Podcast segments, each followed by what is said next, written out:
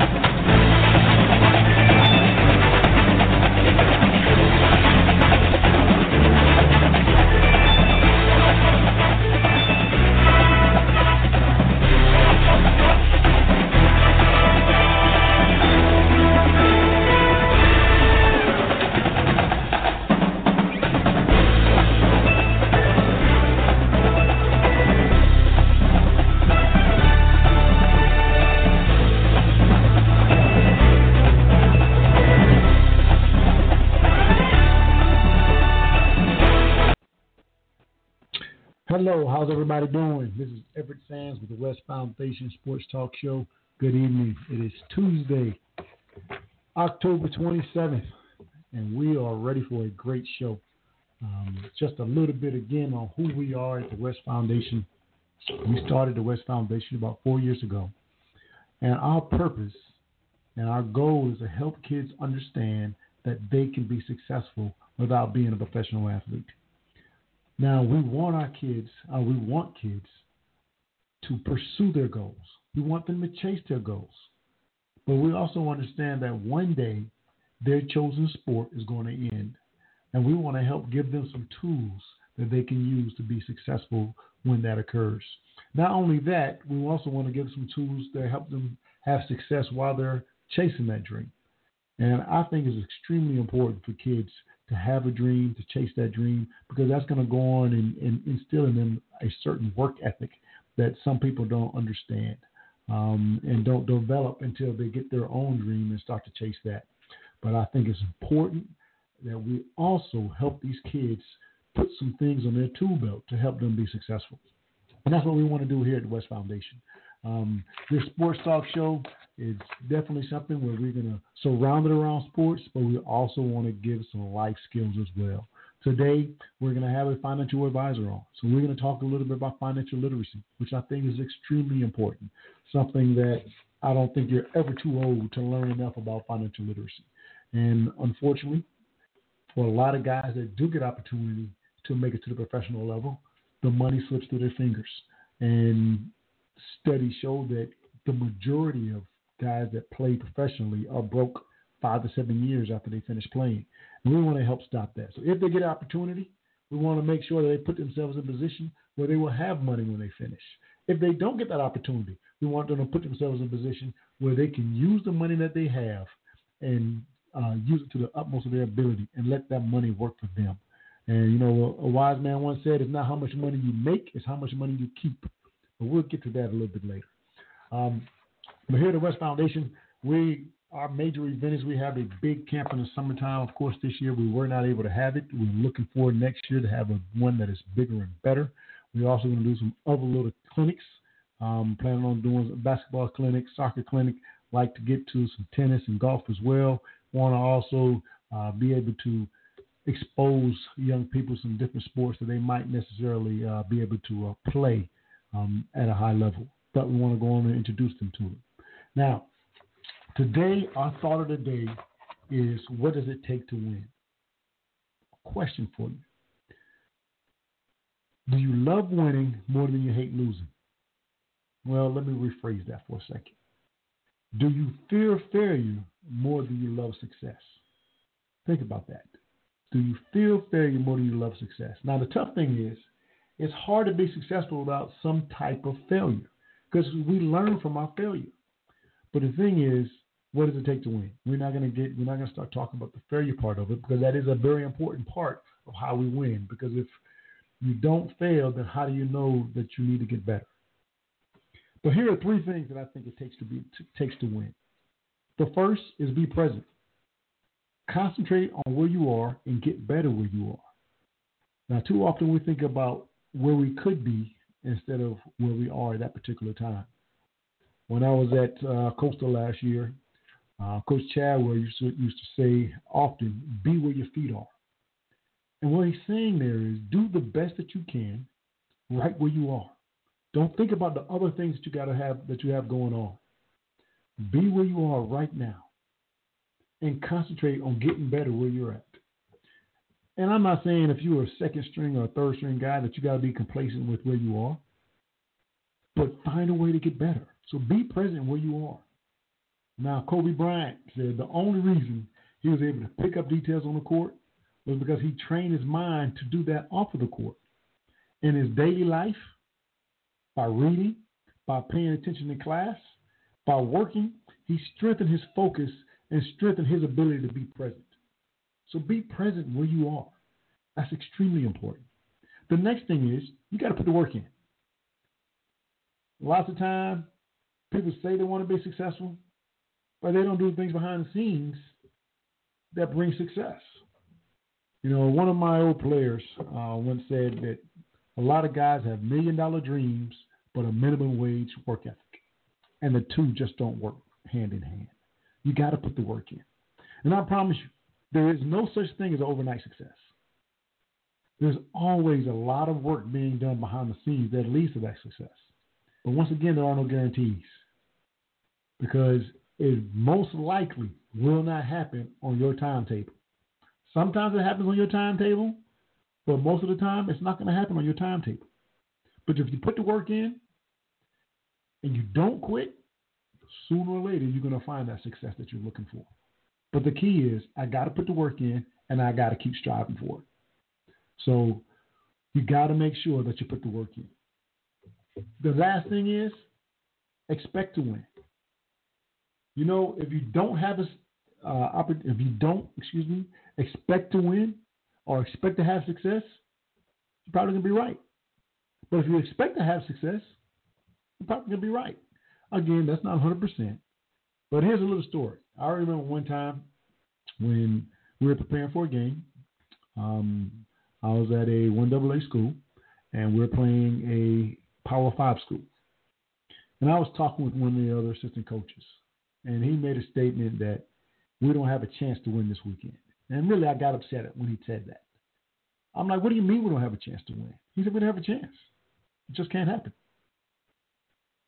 And he said, well, go ask the offensive coordinator. If you think if you think I'm the only one that think that way, ask the offensive coordinator. So we went over, asked the offensive coordinator. He said the same thing. Nah, we don't have a chance to win. So my thought was, well, we don't have a chance to win, why play the game?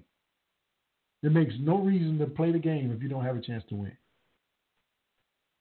And the crazy thing is, the kids feed off the coaches. So if the coaches don't think they can win, the players are going to feed off of that. And they're going to go through saying, hey, we don't have a chance to win. But my old head football coach at the Citadel, Charlie Taaffe, used to say, hey, those boys put those their pants on just like us, one leg at a time. And if we step on the field, we got a chance to win. And that's the attitude you got to have. Yeah, I got to go out there expecting to win. Is that going to happen all the time? No, it's not going to happen all the time. But again, if I expect to win, I'm going to do the things that I need to do to put myself in position to win. And if I don't expect it, then it's like, we weren't supposed to win anyway, so you're not gonna you're not gonna try as hard. But you got to go out there and expect to win. And if you do that, hey, who knows what might happen? Now, I found this uh, little poem here, and it was Your life will respond to your outlook. Life is largely a matter of expectation. If you want to succeed, you must expect to succeed. When you expect things to happen, strangely enough, they do happen. Expectation energizes your goals and gives them momentum. When you believe something good can happen, it will happen. Set your goals high. If you want to succeed beyond your wildest expectations, you have to begin with some wild expectations. The dreams you believe in come to be. Let me read that last line again. If you want to succeed beyond your wildest expectations, you have to begin with some wild expectations. The dreams you believe in come to be. So you got a dream. And again, well, again, my three things that I believe what it takes to win is you got to be present, you got to put the work in, and you got to expect to win. Every time I step on the field, I expect to win. If I'm playing racquetball, every time I step on the court, I expect to win. If I race somebody I know that's faster than me, guess what? I'm going to expect to win. I have to. And he mm-hmm. might beat me that time, but next time I go race him again, I'm going to expect to win.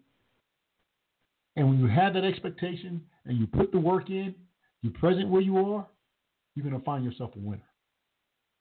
Again, it might not come in the time frame that you want it to come in, but you will find yourself a winner. As long as you keep fighting and you do the things that you need to do, you put yourself in that position. All right? Now, last week was a big week. Um, Big Ten, they started playing. And probably the biggest surprise of the week was Indiana beat Penn State in overtime. So again, the craziness in college football. Um, Coastal Carolina continues its undefeated run, and they beat Georgia Southern. They are playing some really good football right now, and looking for them. They got Georgia State this week. Looking for them to, to continue that. Um, LSU had a huge win over University of South Carolina, 52 to 24. I thought that was a big game for both teams. Uh, for LSU, from the standpoint of, hey, we need to get some confidence, and I thought it was a big game for USC to build on the confidence that they already had with the big win they had over Auburn last week. Um, but LSU was able to pull that one off.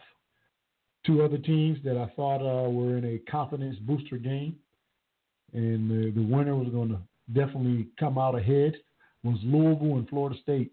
Louisville, uh, they had a nice win over Florida State, 48-16. Florida State the previous week had a big win over North Carolina.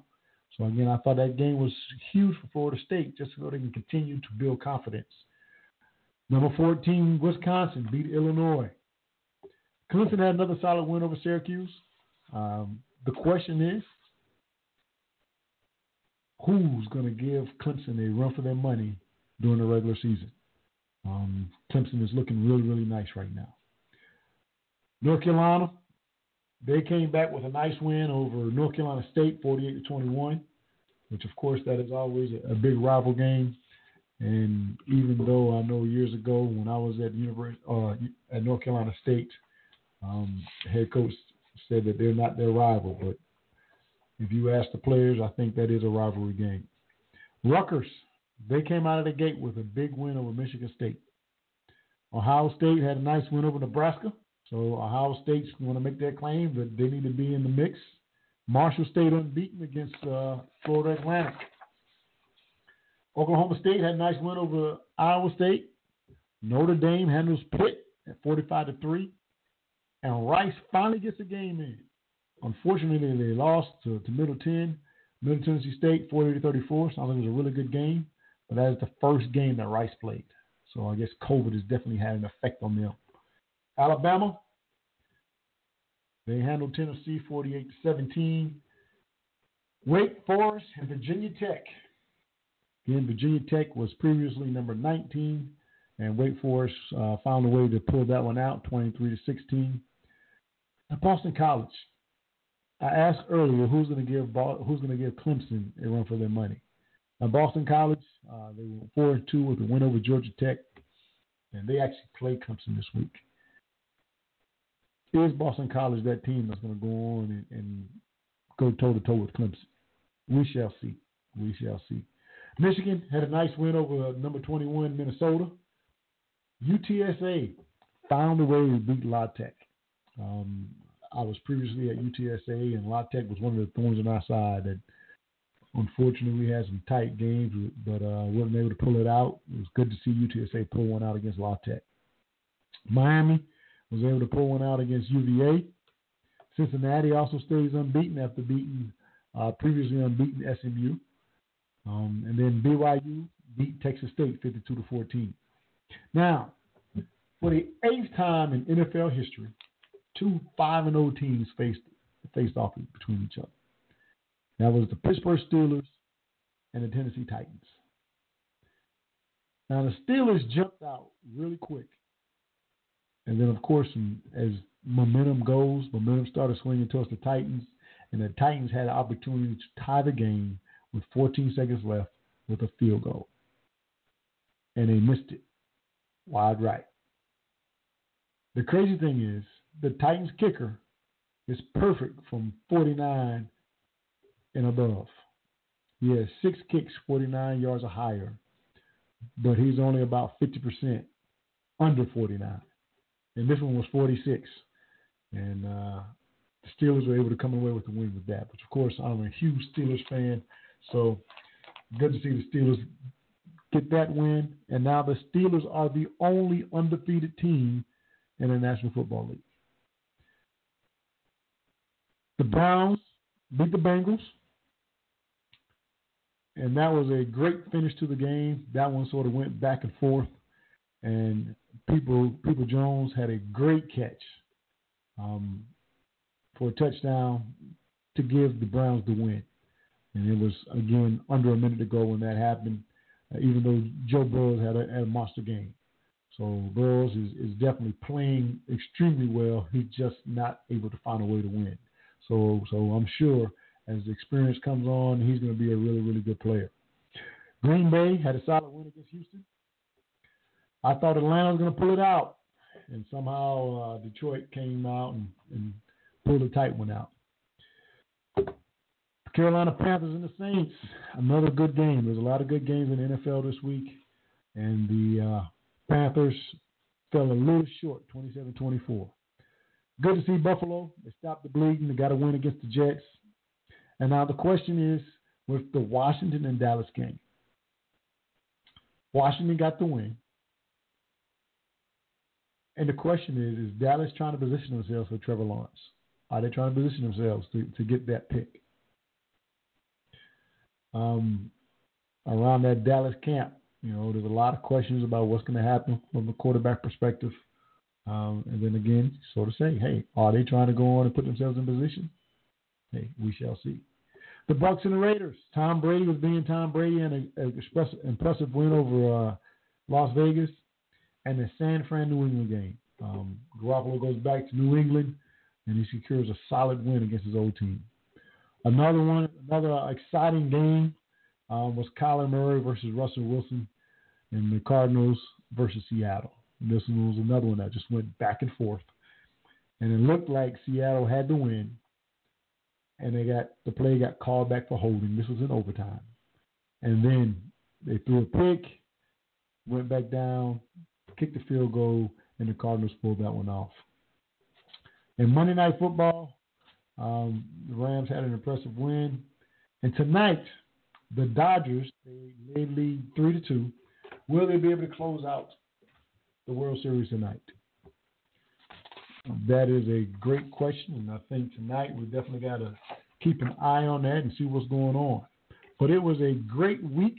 Um, I thought in college football, there's a lot of good games, a couple surprises. Uh, uh, another surprise, um, you had a one double A team, Jackson, Jackson State, um, Jacksonville State, excuse me, had opportunity the first upset over a Division One opponent. So it's uh, football is definitely in full effect. The college games were good. The NFL games, there were a lot of tight games, and there'll be a lot of good games to come on this weekend as well, which we'll talk about a little bit later on. But one of the things that always is, is a factor, and I, and I believe that one of the tougher things to do is win a college football game because there's so many different factors in there. And of course, with COVID right now, there's the don't know who's going to be there week in and week out. You might have a guy that have trace um, contact with somebody, and all of a sudden he has to quarantine. And but I think the teams are doing overall a pretty good job of making sure that their players are doing the things they're supposed to do. Still having a game here or there that has to get canceled. For instance, Florida. Florida went from saying, hey, we want to pack the stands to they can't play. You know, um, after the governor of Florida said, hey, we're opening it up, um, Coach Mullen said, hey, we want to pack the stands. We got LSU coming into town. And then all of a sudden they couldn't play. So I think Florida might be able to get back out there again this week, but it's going to be another good week of college football and NFL football and high school football. And one of the things that we'll have on today, we got a great lineup today. Um, we have a commentator with the Appalachian State Mountaineers, a young man that actually played at App State, and, and now he has the opportunity to commentate for them. And App State, they had to sit out for a couple of weeks, and uh, they're back and they're playing well, um, which is interesting. Cause sometimes you wonder, after a team has to sit for a couple of weeks, how are they going to be when they get back on the field? Well, App State's been playing pretty good. Uh, so that's uh, good to see. We're also going to have Anthony Jenkins on. Now, Anthony was a uh, football player and a baseball player down at the Citadel. Now, he was part of the, the Citadel team in 1990 that went to the World Series, and now he's a financial advisor. So, once again, we at the WES Foundation love talking about financial literacy. So, we get an opportunity to dive into that a little bit more with Anthony Jenkins. Then we have uh, one of my old teammates uh, from high school, um, Carlton Terry, who is a head football coach now at Conway High School. Uh, he played at Western Carolina, and we actually played against each other after playing with each other. So we played with each other in high school, played against each other in college, and uh, is getting that program um, on track down there. And then we will finish tonight with Bruce Alexander. Bruce is currently the VP of Communications with Operation Homefront.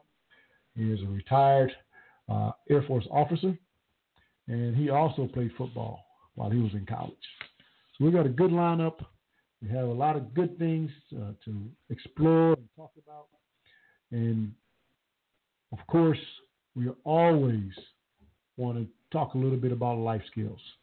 The life skill of the week today is financial advising. Last week we had a, a police officer on. We talked about engaging um, with the police, and what that should look like. So one of the things that we want to do is just make sure, again, that we give everybody some skills that they need to survive and to have success. Now, again, um, you can find us our website. You can find us um, on our website is wesffc.com. Again, wesffc.com. Um, you can find us on Twitter at WSFFC, and we're on Instagram at The WES Foundation, and also on Facebook at The WES Foundation. So you can definitely follow us on all those aspects and see the different things that we have going on. Which right now the big thing is the talk show, but we are going to do another uh, life skill webinar sometime here in November, December. We're still trying to finalize the date on that, but we're definitely looking uh, to do something.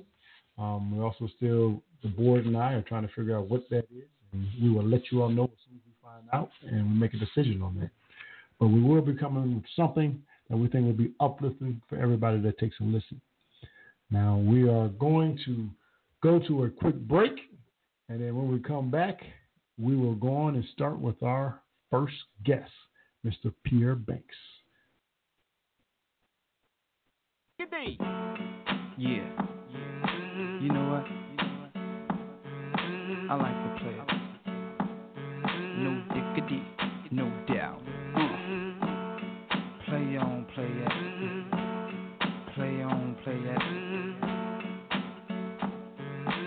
Dre, drop the verse.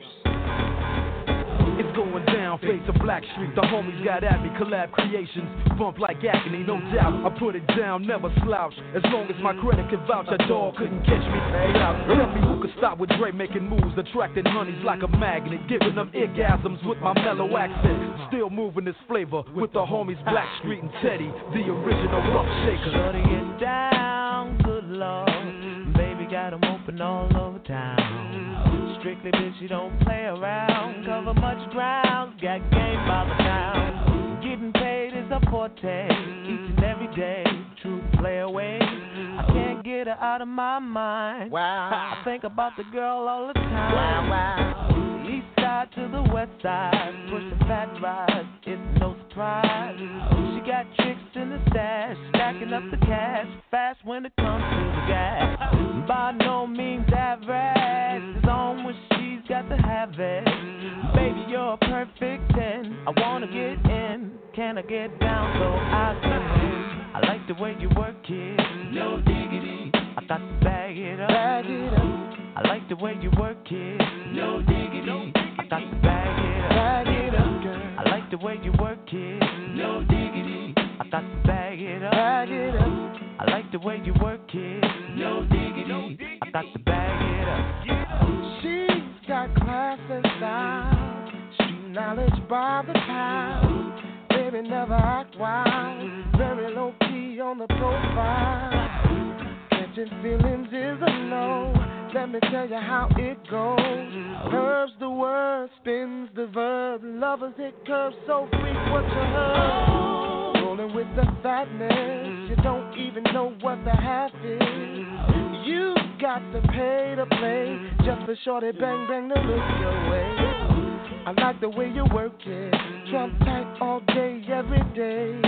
You're oh. blowing my mind, maybe in time, baby I can get you in my ride. I like the way you work it, no diggity. I got to bag it up, Bag it up. I like the way you work it, no diggity. I got to bag it Oh, up. I like the way you work it, no diggity. I got to bag it up. Bag it up, babe. I like the way you work it, no diggity.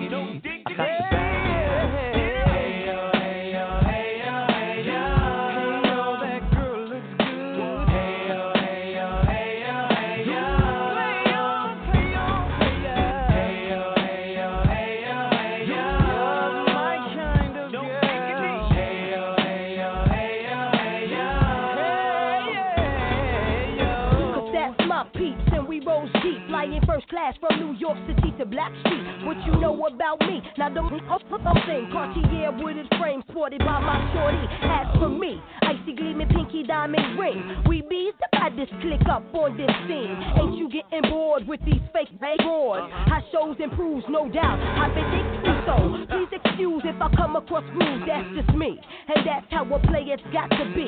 Stay kicking game with a capital G.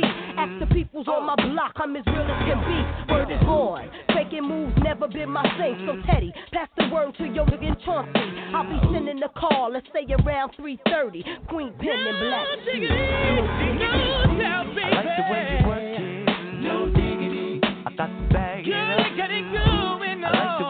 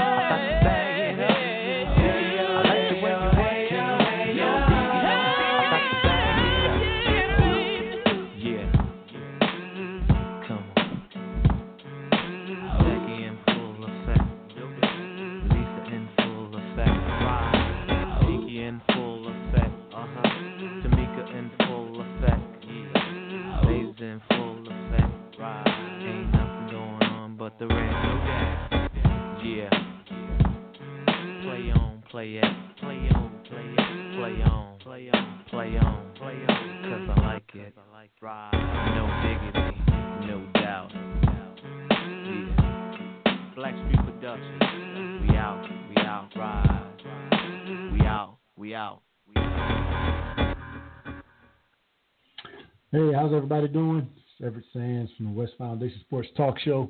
We're back. We have our first guest on, uh, Mr. Pierre Banks. Pierre, how's everything going? And I'm blessed, man. A lot to be thankful for. How's everything your way? Everything's going pretty good, man. Everything's going pretty good. Now, where are you from? Originally, Durham, North Carolina, or we like to call it the Bull City. Uh, from there, but then up in the mountains for the better part of my adulthood now, just moving around Columbia, South Carolina, Columbus, Right. Ohio. But Durham is the hometown. Okay. All right. Well, good. Well, you played at App State. Um, you Yes, left, sir. as you said, you was in Columbus, you was in Columbia, and now you're back. Now, before we get into what you're doing now, where all have you been once you graduated? Man, I um so initially, I worked here at App as an academic advisor for student athletes for a couple years, and then made my way up uh, to Columbus, Ohio, uh, to do a lot of the same work at uh, the Ohio State University. You know, working in um, you know a lot of life skills, career development there. Also did some um, learning specialist work where I would work one on one with some some student athletes. Uh, and then before I left, uh, as a academic advisor, more or less, what we call them counselors, up there at the Student Athlete Support Services office, uh, working with the offense um, there on the football team. Left there, went down to Columbia, South Carolina, uh, where I had the pleasure of working with you. a lot of great coaches down there uh, on the football team, and you know, before I left, I was assigned to oversee all of the academics for the football team there. Um, so I had a great time down there um, before coming back up to Boone at App State in a different role this time, uh, working as the director of student athlete development. And so I'm charged with making sure that all of our student athletes are prepared for life after Appalachian. And we do that through a lot of life skills, career development programming. I also uh, do a lot of sports media work. And so, so a lot of broadcasting, uh, the color commentator for the App State football broadcast, do some work on ESPN Plus, on the Appalachian Sports Network, host various shows on our uh, digital platforms uh, up here. And then in addition to that, I go to the radio station uh, where I am now and uh, DJ on the classic hit station from three to six weekdays. And in addition to that, got my own show, pretty much my own business, uh, that also airs on the classic hit station here, but uh, can be found on the internet. So I've I've done some moving around, man, and, and yeah, sounds like you know, blessed to, yeah, yeah, yeah, blessed to have a lot of doors open to. Right, right. Now, what is it like being back at your alma mater, being a being a color commentator? Man, it's special. It's special to uh, you know, take a look at a program that I, in some small part, had a way of uh, helping them get to to where they are now. You know, when mm-hmm. we first got up here, uh, my first season was uh, 2004. Played three games for our redshirted, and uh, the enrollment at App was I think like 14,000 or something like that, and um, you know the stadium would have about six, seven thousand people there on any given day. Uh, and we were mm-hmm. fortunate enough to, to have a lot of success while I was here and saw the numbers continue to grow. You know, and now right. the enrollment is close to 20,000 at the university. You know, um, they're close to 30,000 people in the stands every time they have a home game, and they just far they have far exceeded, you know, where we took it uh, during my mm-hmm. time on the mountain. And you know, it's a national brand, uh, consistently you know, receiving votes for the top 25. They were in it again this year. Uh, five bowl wins in a row. You know, just unprecedented success of making a, a transition from um, the football championship subdivision to the bowl subdivision. Uh, and you know, it, it's special to, to watch these guys just, just take your your alma mater to the next level, man. And, and guys that you know were on the staff you know, while I was playing here, or my teammates are now on the staff, and it's, it's great to have those relationships. Right. Good. Uh, you won national championships in what years? 05, 2006, and 07. So, three of your four years, you won national championships. yeah, man. like I said, I was I was blessed, man, to, to be here. I didn't originally come to App I actually went to the Air Force Academy prep school uh, right out of uh, high school, man, and, and things didn't work out for me there. Uh, and I was asked to leave like a couple months into into my time there, and mm-hmm. uh, made a call to Coach Satterfield, Scott Satterfield, who recruited me, and at the time he was the offensive coordinator, and you right. know just so happens they they still had the scholarship that they offered me and I was able to uh to come up here then and I I didn't want to come then. I wanted to sit out a semester and uh try to recruit again and, and go to a, a bigger school or whatnot. But thank God for my high school coach. He was telling me do not do that because if you sit out, you're never gonna go back. I've seen this right. story play out too many times. So Um, you know, I, I listened to him fortunately and came up here, man, and you know, it's so much talent got here at the same time, and, and the coaching came together. And, and like I said, man, it, it couldn't be nothing but the Lord to, to put it all together like that, man. And and from there, my whole life has been different. Nice, nice. Now, going back to the season, App State have had a break, a COVID break, so to speak. How do you think Right. COVID has affected what's going on up there on the mountain? man, it's had a, a unbelievable effect, and and you kind of figure that with a global pandemic coming on, uh, that you know no one would leave out unscathed, um, and Mhm. so you, you're kind of hoping that the best that can happen is your test numbers are low. You know, um, you could try to somewhat keep the, the student athletes in, in somewhat of a bubble, which isn't really possible when you're going to class with other students. You know, you're playing against, you know, teams from different states, different cities, that kind of stuff. And so, unfortunately, we ran into some some issues a few weeks back uh, where we had some clusters here, and back to back weeks, you know, the games got postponed. Two big Right. games to uh, Louisiana, who they've uh, faced in the Sun Belt Championship game the last two seasons, uh, and then their bitter rival in Georgia Southern. And so it's tough to to not only sit out and not play those games, but not be able to practice. You know, uh, you know from from being a um, a very good coach yourself that Mhm. there are two times in a year that you have time off between games like that at the beginning of the season and then in the bowl season. Uh, but the Right. difference there is you've got time to prepare, you've got time to practice, and you're on an even playing field with your opponent because they're going through that same time off uh, for the most Mhm. part. We're here, uh, the app suited up against a very good Arkansas State team this past Thursday, uh, one of the top offenses in the country.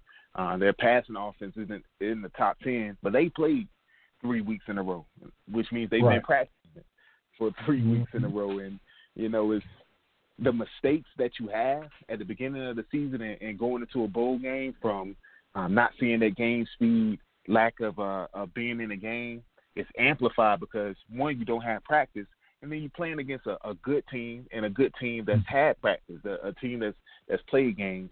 Um, fortunate enough for them, uh, you know, they were they were able to come out with a with a big win um, this Exactly. past Thursday.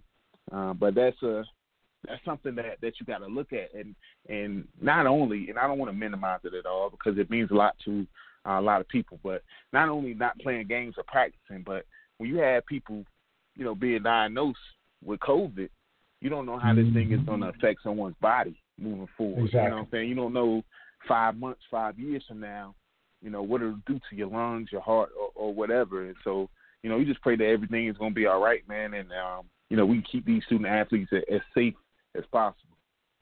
Right, right.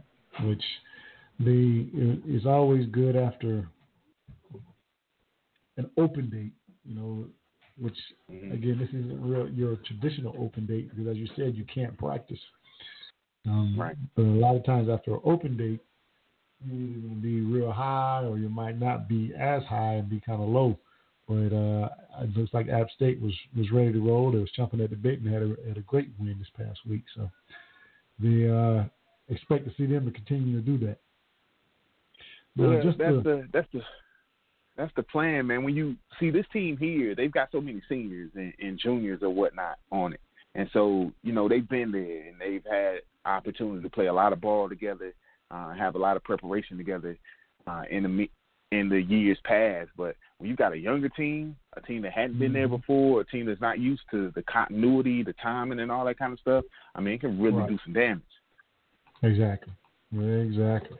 So, well, hopefully they they they already had their break, so hopefully it won't pop up again, and, and they can go on and, and finish this thing strong. The um, Right. they have who this week coming up? So travel down to Monroe, Louisiana, and take on ULM. Okay. Which I think ULM they're uh, they started off kind of slow this year. I know their quarterback last year was pretty good. Yeah. And uh, Yeah, definitely and, um. Yeah, you you look at their their uh at their record, you know, 0 and 6, and it's a bit deceiving. You know, uh, they hadn't won a Right. game yet, but uh they've been in every game this year. You know, and Mhm. they, like you said, got a lot of talent on that roster. And um, you know, if you if you let a team like that stay in the game, like uh, like teams have been doing all year long, you run the risk of you know Mhm. turnovers, uh, penalties, mistakes, or something like that, pushing that team Yep. over the edge. And so you can't you can't ever rule a team like this out, man. So I think they they understand that, and um, they're doing their best to prepare. The um, here's one thing that I used to tell my guys back in the day is that a lion kills a rabbit with all its might. And sometimes they look at me like, Coach, what are you talking about? Well, the deal is a lion doesn't play with a rabbit. He kills it, eats it. If you sit there and play with that rabbit, that rabbit eventually is going to get away. Right. So go out there, handle your business, and then you know go on home.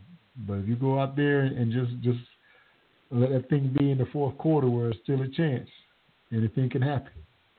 Anything. can happen. See, that's why you're one of the best in the business, right there. Right. And hey, you know, we was talking a little bit earlier before we got on the air about Coastal Carolina and this kind of Coastal Carolina last year had a almost every loss with the exception of ULL uh, was in the fourth quarter. You know, App State was one of those. It wasn't quite the fourth quarter, but it was in the third quarter. It was, I think it was a, a eight to ten point game, and the next thing you know, you throw a pick, uh, and then you turn the ball over again, and next thing you know, it sort of blows up. But right now, they're playing some pretty good football, and they find a way to win those close games. Um, which last year we, we didn't find a way to win those close games. So so they're doing well, and they got Georgia State this week. So hey, hopefully they can continue to go on and find a way to win. And I, I tell you something now, winning breeds confidence. Yep. And if you're confident, you got a much better chance of winning. No doubt about that. Now, let's talk a little bit about the life skills aspects of things that you're working with uh, student athletes. What, what kind of life skills are you working? Are you uh, working with those guys with?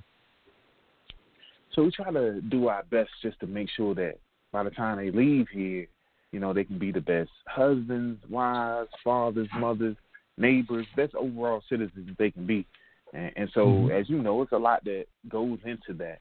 Uh, and so we try to do a good job of making sure we mix it up from semester to semester so that, uh, you know, the students, you know, aren't getting bored with the programming uh, because most of it uh, is not mandatory. You know, you have to choose to to invest in yourself, as I call it. Uh, and so, from year to year, semester to semester, here we've covered everything from uh, financial literacy, where we've had you know a professor from the business school come over to run through different things from basic budgeting uh, all the way up into investing. You know, we've uh, we've talked a little bit about healthy relationships and what those look like, and and how to be able to make sure that you know if you're in an unhealthy relationship, to recognize that you know um, Mhm. and moving forward. You know, we've uh, talked with them a little bit about your first major purchase and you know found finding a home, uh, um, mortgage lender, what that looks like, and you know what goes all into you know buying a home and you know how much money you need. If you're buying a first home, you may not need any, and twenty percent and, and and those sorts of things. Uh, depreciate assets, all that kind of um, good stuff. You know how to buy a car, get a loan there, what to look for in in an APR, that kind of thing. Um, we've also, you know, tried to introduce them to the campus to say these are the opportunities that you have at your fingertips. Everything from study abroad uh, to the career development center, um, just bringing everybody to them so that they can realize uh, the resources that they have and try to encourage them to take advantage of it. Try to get into some of these professional organizations so that by the time they leave at, they started to build that professional network um, because you and I know is not always what you know. You know, it, it's about your connections and and who can help you get that foot in the door. Exactly. Um, so, you know, we've we've done a lot of things uh, semester to semester, year to year. We're just basically aiming at making sure that they're prepared uh, by the time they leave here, and uh, it's grown from year to year uh, since I've been here, and, and the students are really uh, invested at this point. And I think a lot of it has to do with um, some of our our social issues that you know have been happening for hundreds of years, but have been um, front and center uh, here for the past few months. Right. Now, now speaking of the social issue, how has that affected uh, App State athletics and App State's campus? It's had a positive effect on everybody because uh, for whatever reason, now it seems like people are, are starting to listen, you know, and Right. it seems like people outside of the black community, you know, actually care. They actually see uh, what's going on, man. And so, uh, you know, our AD, he uh, implemented um, what he initially called the culture committee that's now uh, transformed into the App State Strategic Diversity and Inclusion Committee to where we have various people from uh, different offices within the athletics department um, to tackle things like mentorship programs and um, being able to uh, help our student athletes uh, get experience and um, helping our, our students again to to be prepared for life after here and, and various things along those lines. Uh, and not just Right. our student athletes, but our staff, you know, our coaches, you know, how to get them Mhm. professional development uh, and that sort of thing, how to how to help them get to the next level. Uh, and so that's one major thing that that's come out of it. Um, we had a conversation this summer where we invited all our student athletes uh, just to come and, and decompress, talk about everything that was going on. Uh, Right. You know, um, especially with you know COVID here here in our world, and to be able to to talk about issues that they may not be able to talk about. And we had a, a wide audience, so a lot of times you can't have those conversations in front of people who don't look like you. So this was Mhm. a time to to be heard, so that they can understand, uh, you know, what it is you're going through on a daily basis. And it was fantastic for our students. You know, there were uh, I can think of a volleyball team as a perfect example. You know, um, it was an emotional emotional time because here I've been your teammate for three years, two years, four years maybe, and I never knew the things that you have to go through on a daily basis. I never knew the Mhm. pressure uh, that you feel, or you know, I'm not feeling safe or, or anything like that. Um, Right. And that's the biggest thing, man. People starting to listen, people starting to care, and then not only that, but let's find some action items and some things that we can put in place uh, to be able to move the needle forward. Right. And that's that's huge. And you know what? One of the things um, I had one of my old teammates, you know, reach out to me and was just like, you know, I never thought about it because you like you're just like my brother. You know, I I didn't think anything else. And so we're just sort of talked, and- and I think a part of it is if you know, and a lot of people in athletics don't even think about it, but if you mm-hmm. know and understand that a change needs to happen, now you're in a better position to help make that change happen. But if you don't ever think about it, you just think everybody's just like you, then you're not really, you can't really help anything to change because you don't think there needs to be a change. And Right. so I think that communication is so important for people just to go on and be empathetic and try to look at it from somebody else's perspective instead of saying, "No, I ain't worried about it. I'm good." But sort of look at it from their perspective and then see how it could be an issue. And once that is happening and if that continues to happen, then I think we got a better chance of getting to a point where we can become closer as a country. Right.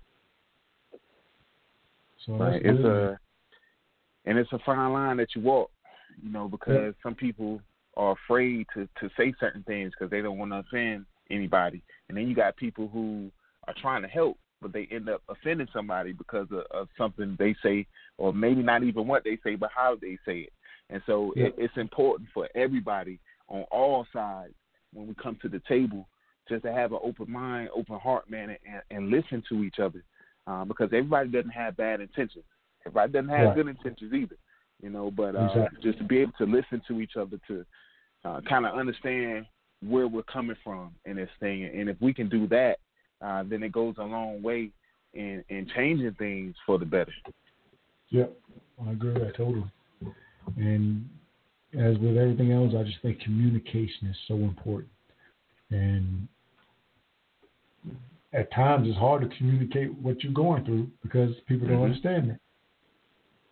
But and, and a lot of times, not only hard to communicate, but it goes back to their empathy. I don't, some of them don't want you to communicate about what's going on. Um, Right. But we got to keep fighting the good fight. We got to keep fighting the good fight, and uh, we're a long way from where we were, but we still got a long way to go.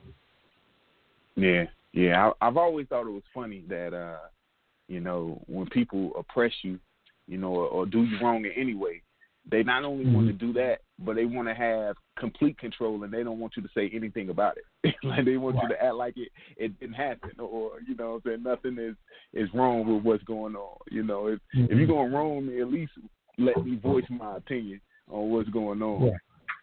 Yeah, that's true. That's true. Because now you're gonna do me wrong. You're gonna kick me, and then I can't tell you that you kicked me. Right. right. Hey, hey, but that, that is definitely something that uh, needs to be addressed, and I think we need to keep in the forefront. Um, it should not just help people on college campuses to move closer, but just everybody in this country to move closer. And uh, I, I think that's very important. And that, that financial literacy piece that you all talking about there, I, uh, again, that's um, that's one that I, I'm constantly going to uh, to hit on because I think the one of the big ways that you're going to be able to close that equality gap is to close the economic gap. Mm-hmm. And I think if we can close the economic gap, that equality gap will, will begin to shrink as well.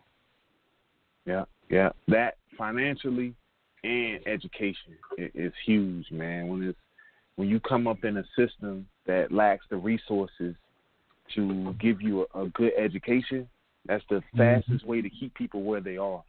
You know, because there are ways to gain everything that you want to gain in this world, but you got to Yep. know the game to be able to play it. You know, you got to know the rules. You got to know where to find things.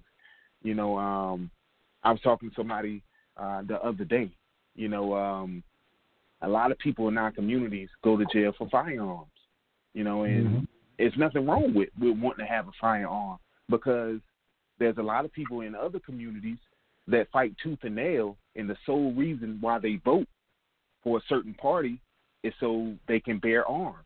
You know, but Mhm. it's, it's a proper way to go about that. It's a proper Exactly. you know, uh, way to go and get your your paperwork and and and all that kind of stuff, and you can have all kind of guns if you want it. But if you don't know the game, you can't play by the rules. And so Mhm. it, that educational piece, you know, is is a big piece that's lacking. Uh, that and financial uh, stability is one thing that you know can keep people where they are. Yep.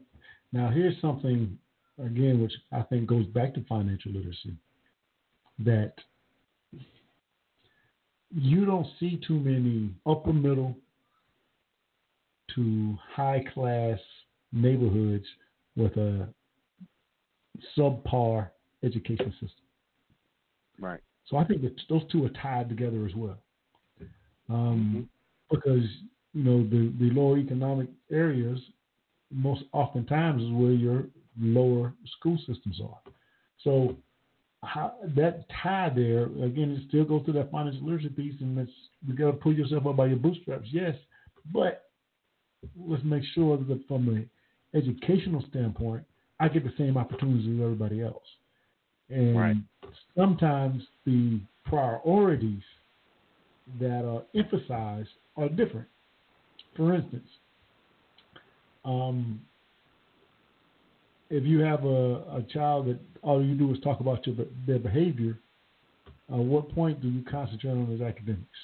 Sometimes that Right. behavior issue um, supersedes the academic issues. And then once the teacher's talking all they talk about is behavior, the parents, all they do is talk about behavior. So all the kid thinks about is behavior. But what about the reading, the math, and all of that? Um, Right. So again, it ties in.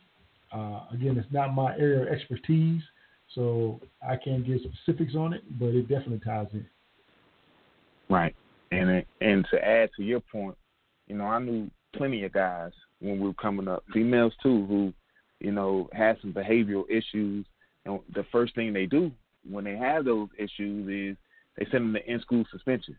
Well, how are you Yep. gonna get the education if you're in in-school suspension, right? Or if Mhm. things got too bad, they sent you to a whole nother school. You know, where Right. the resources again may not be uh, as high uh, as as other areas or something like that. And so, yet another way to deprive somebody of the thing that they need the most, that education, man. Instead of focusing on that, you know, uh, that uh, behavioral piece, you know, has been used to strip people of the the resources, the knowledge, the things that they need to be successful. Yep, that's true. That's true. So now, hey, we're getting ready to to uh, wrap this up. But if you could give me a piece of advice you would give a young student athlete that wants to get to collegiate level. You have to make sure you focus on excelling academically where you are right now. Um, and if I can get to you before you get to the high school ranks, that's optimal because, and I hate to say it like this, but whatever you do from elementary to middle school, uh, it's kind of off the record. As soon as you hit high school, every grade that you earn is going to be on your transcript. And that's what these universities are going to look at to to see if you're admissible um, to their school. You know, they're going to look at your GPA. They're going to look at your test scores. And the higher your GPA, um, the um, the lower you can be on your test score. And of course, the standardized tests, you know, they're they're not necessarily geared towards student athletes of color, uh, especially. Mhm. And so the the better you can do within your classes in school, take advantage of that uh, because those would be the things uh, that will be your biggest barrier from going to the university uh, of your choice. And so make Right. sure you focus on that. And when you're looking at universities to go to, don't just look at the, the football program, the basketball program, the, the baseball program. Look at the, the academics. Do they have a major there that's going to allow you to, to flourish? And when you leave there, be able to support yourself and your family. You know, look look at all those things as opposed to just athletics when you're in school. One doing well when you're in high school, uh, doing as well as you possibly can, focusing on that, and then choosing a university that fits your strength and, and will be able to, to help you to grow and flourish during your time there and after. Outstanding. Well, hey, man, well, I appreciate it. And it was great having you on. And uh, we definitely uh, wish App State good luck this the rest of this year. And and hopefully we'll be able to get you back on another time. I really All right. appreciate you having me on anytime. Thank you so much. All right, man. Well, hey, man, well, I appreciate it. We're going to go to a break, and we'll be back in a few minutes.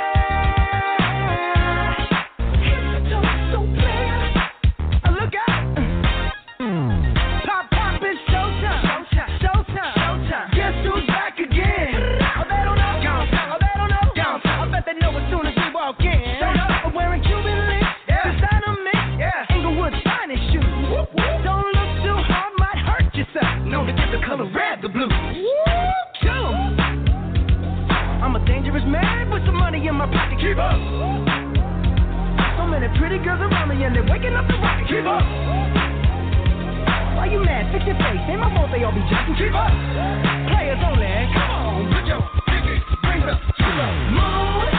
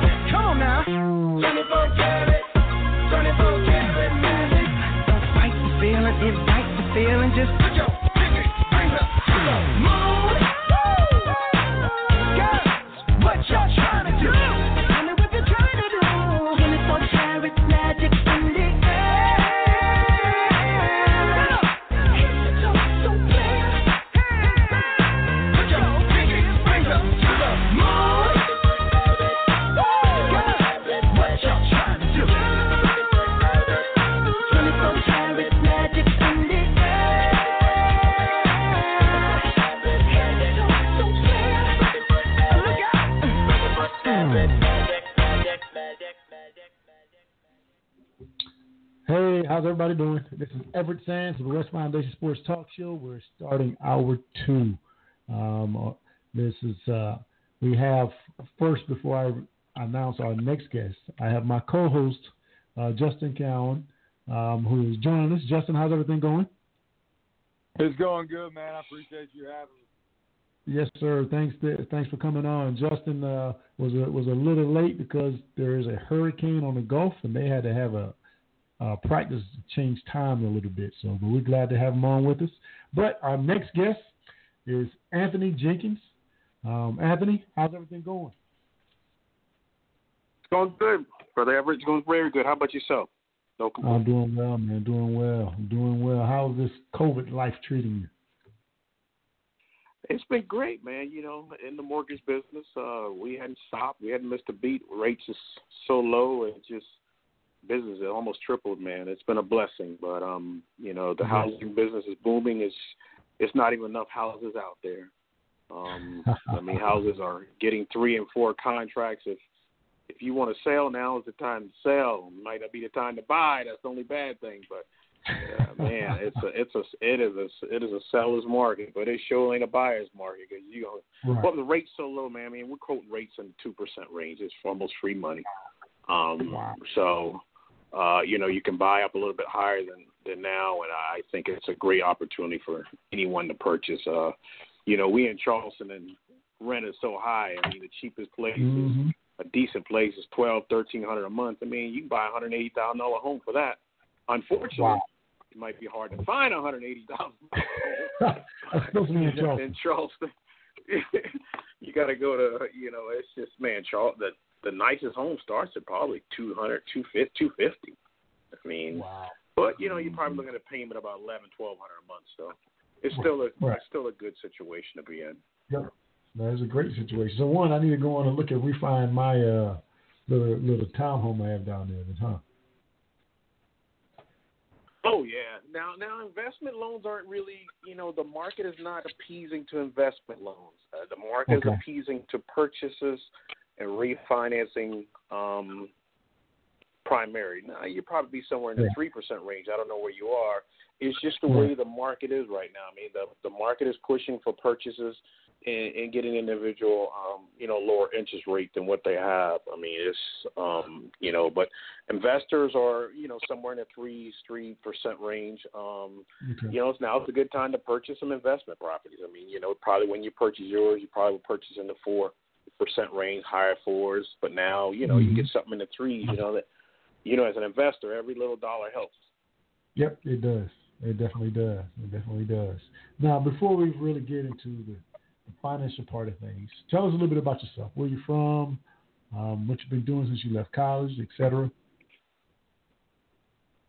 All right, yeah, sure. Uh, my name's uh, Anthony J. I'm actually from a little town called Ladson, South Carolina, which is about 20 miles, 15 miles outside of Charleston. Um, went to Stratford High School. Uh, went to the Citadel on a half baseball, half football scholarship at 86. Uh, played football and baseball.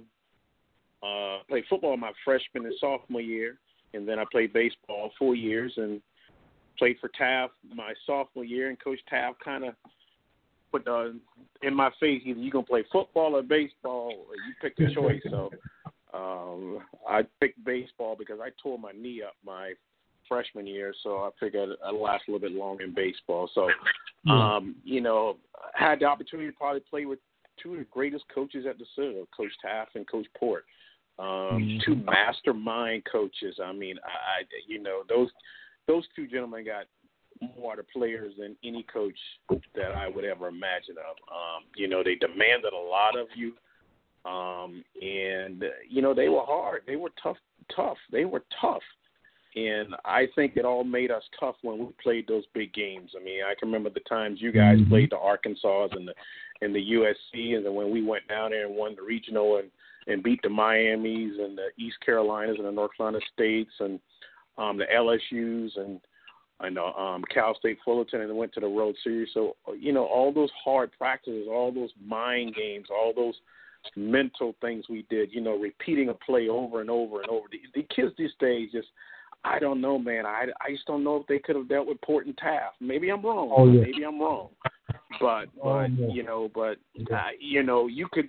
And the thing Coach Port did, I was, you know, I was the best player, but he was just as hard as me on me than he was on the on the player that wasn't the best, and that's the way it was. And so, um, you know, they just demanded so so much. And I go back to all my lessons I learned there with Coach Port, just the discipline and the organization, the, the little things, man. The, those guys didn't miss the little things. The little things is so important. We know in life, it's the, it's the little things. You know, we teach our kids all the time.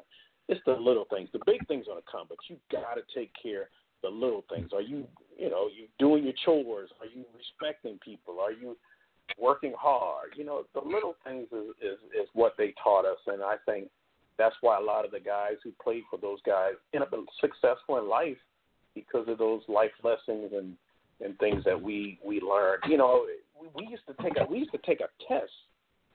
Um, Coach Port had this thing what we call SOPs, which was standard operating procedures. So each, just like football had a playbook, we had a Right. baseball book, and we took a test, and you had to pass it. Um, so, and there were certain things that we did on different things in baseball. You know, people imagine, well, what, there ain't no plays in baseball. There is plays. Um, so, um, you know, and, and everything was organized. You know, there was a clipboard and practice was organized to the T, kind of like where you play for Taaffe. You know, between four o'clock and four thirty, we were doing this. Uh, you, this group over here doing this. This group over here doing this. And if they ain't doing it right, you know, you stop practice and you know you start over.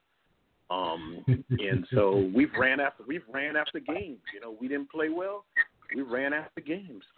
So, you know, I remember the, the year we went, we had the great year. We won 26 games in a row. Um, went to the World Series. That was the year Hugo Hugo came in um, Mhm. in '89, and we didn't have no fence, we didn't have no field, we didn't we had nothing, bro. We had all we but you know, we had a senior leading team, kind of like some of the great teams at the Citadel. We had about six seniors that played together for four years, and we ran the team. You know, we we held each other accountable. Um, you know, we demanded a lot of each other. Um, you know, there was no shortcuts on that team. You know, I to go back to that team, and most of the guys were from the Low Country on that team. Um, Billy Baker was was from James Island. A couple of guys from Stall High School. I was from Stratford. Uh, Geddes was from James Island. Um, a couple of guys from Bamberg-Ehrhardt. Um, Chris Coker. Um, Dan McDonnell. Dan McDonnell was from New York. And two of the guys on my team are probably the two highest baseball coaches in the country. Dan Dan McDonnell is probably one of the only million dollar baseball coach in the country and what he built at Louisville. And um and Chris Lemonis at Mississippi State. One of the other things that Coach talked about was was God. God first, family and baseball. God was very important in everything we did and everything we talked about. So um, he made sure that you know we we understood our purpose. So, so I tell people all the time, I was one of the one of the few lucky ones. I think Tony Skole was probably one of the other ones to get to play for probably two of the greatest coaches in Citadel history. Hey, the um, fifty percent of the World Series coaches, or actually twenty five percent, excuse me, twenty five percent of the World Series coaches were Citadel grads. Yep. That's good. Yep. So hey, the Citadel, the Citadel getting it done, baby. The Citadel's getting it done. Now, here's a question. We talked about. Now, first of all, I agree with you. I don't think most of these kids today could play for Coach Taaffe.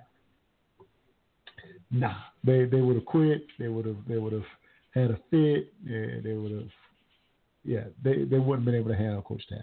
I, I don't believe they could have. Because I remember those days when we were in team, and he'll blow the whistle and tell us run all the way back to Seignious Hall, which Seignious Hall, uh, for those that haven't been on Citadels campus, is probably what a quarter of a mile. Um, Yep. No, it's probably yeah, at least a quarter of a mile, a quarter to a half a mile away from the from the, from the uh, practice field. He told us, and sent one of the coaches there to make sure everybody run back, touch Seignious Hall, come back out, and we're going to start over from stretch. So we'll start over stretching. We'll go back to individual. we go through 707, half line, full line. We just did the practice over again. And again, this is before they had the 20 hour rule, of course. Um, but, uh, but yeah, I don't think most guys would. But here's a question. Talk about you definitely played for two of the the uh, best coaches that ever came through the Citadel. Which one was tougher, baseball or football, and why? Wow. I would probably have to say only reason why I would say baseball because I was with Coach Port longer. Um, I wasn't with Coach Taaffe that long, but I could see the impression and what he on some of you guys and athletes that he had. But I would only Mhm. say only because I was with Coach Port for four years and I was only for with Coach Taaffe for a short period of time. So Right. um, that would be that would be my only reason for now. If I was four years, I don't know what I would have said. But uh, again, I think from what I've seen and what I've heard, I think they both have their similarities. Um, Mhm. You know, they're you talking about two guys can get so much out of. You know, I wasn't the greatest athlete in the world. I want, you know, I, I'll be the first to admit that. But he got the most out of me, um, Right. and and and put me in the position to succeed. And and that's what they do best. They they put you in in the position to be successful and be prepared. And as long as everybody's doing their job, and that was so I think critical to both of them. Do your job. Don't worry about that person. You do your job. Because if you do yours and he does his, everything's going to work right. And and so I would just have to say Coach Port only because I was with him for such a long time. But I think at the end of the day, I think both guys, from what I've heard from other players, from players like you and other players who played for Coach Taaffe, the demand that they have on us. And I think, you know, we really appreciated those guys more when we got older in life and when we started our journey in life. That's when we really appreciated those times that we had. We didn't Right. appreciate it then. I know I didn't. But Mm-hmm. when I look back over it now, I tell you know, you may be smarter than me, you might, but you will never ever outwork me. I promise you that. You will you will never do that. You will never do that. Yep. And that's that's that's something that uh, they definitely instilled in us. Something they definitely instilled in us. Now, and speaking of that work ethic, now one again, financial literacy is something that that I, I'm constantly talking about here with the WES Foundation because I think it is just so important. Um, hmm in your mind, how important is financial literacy? I, I, I think it's important, but from your perspective, how important is it? Oh, I, I think it's critical to your your ever being. I think it's critical to your life. I think it's critical to everything you ever do. I think one of the things we're hoping that they try to do is get financial literacy in school. Start out with high school. I think it should be a course on credit. Um, I think that is one of the greatest downfall of a lot of our community is credit. I mean, it, you, it has to be because everybody on the internet, all you see is I can fix your credit. I can take this off your credit. I can do this off your credit.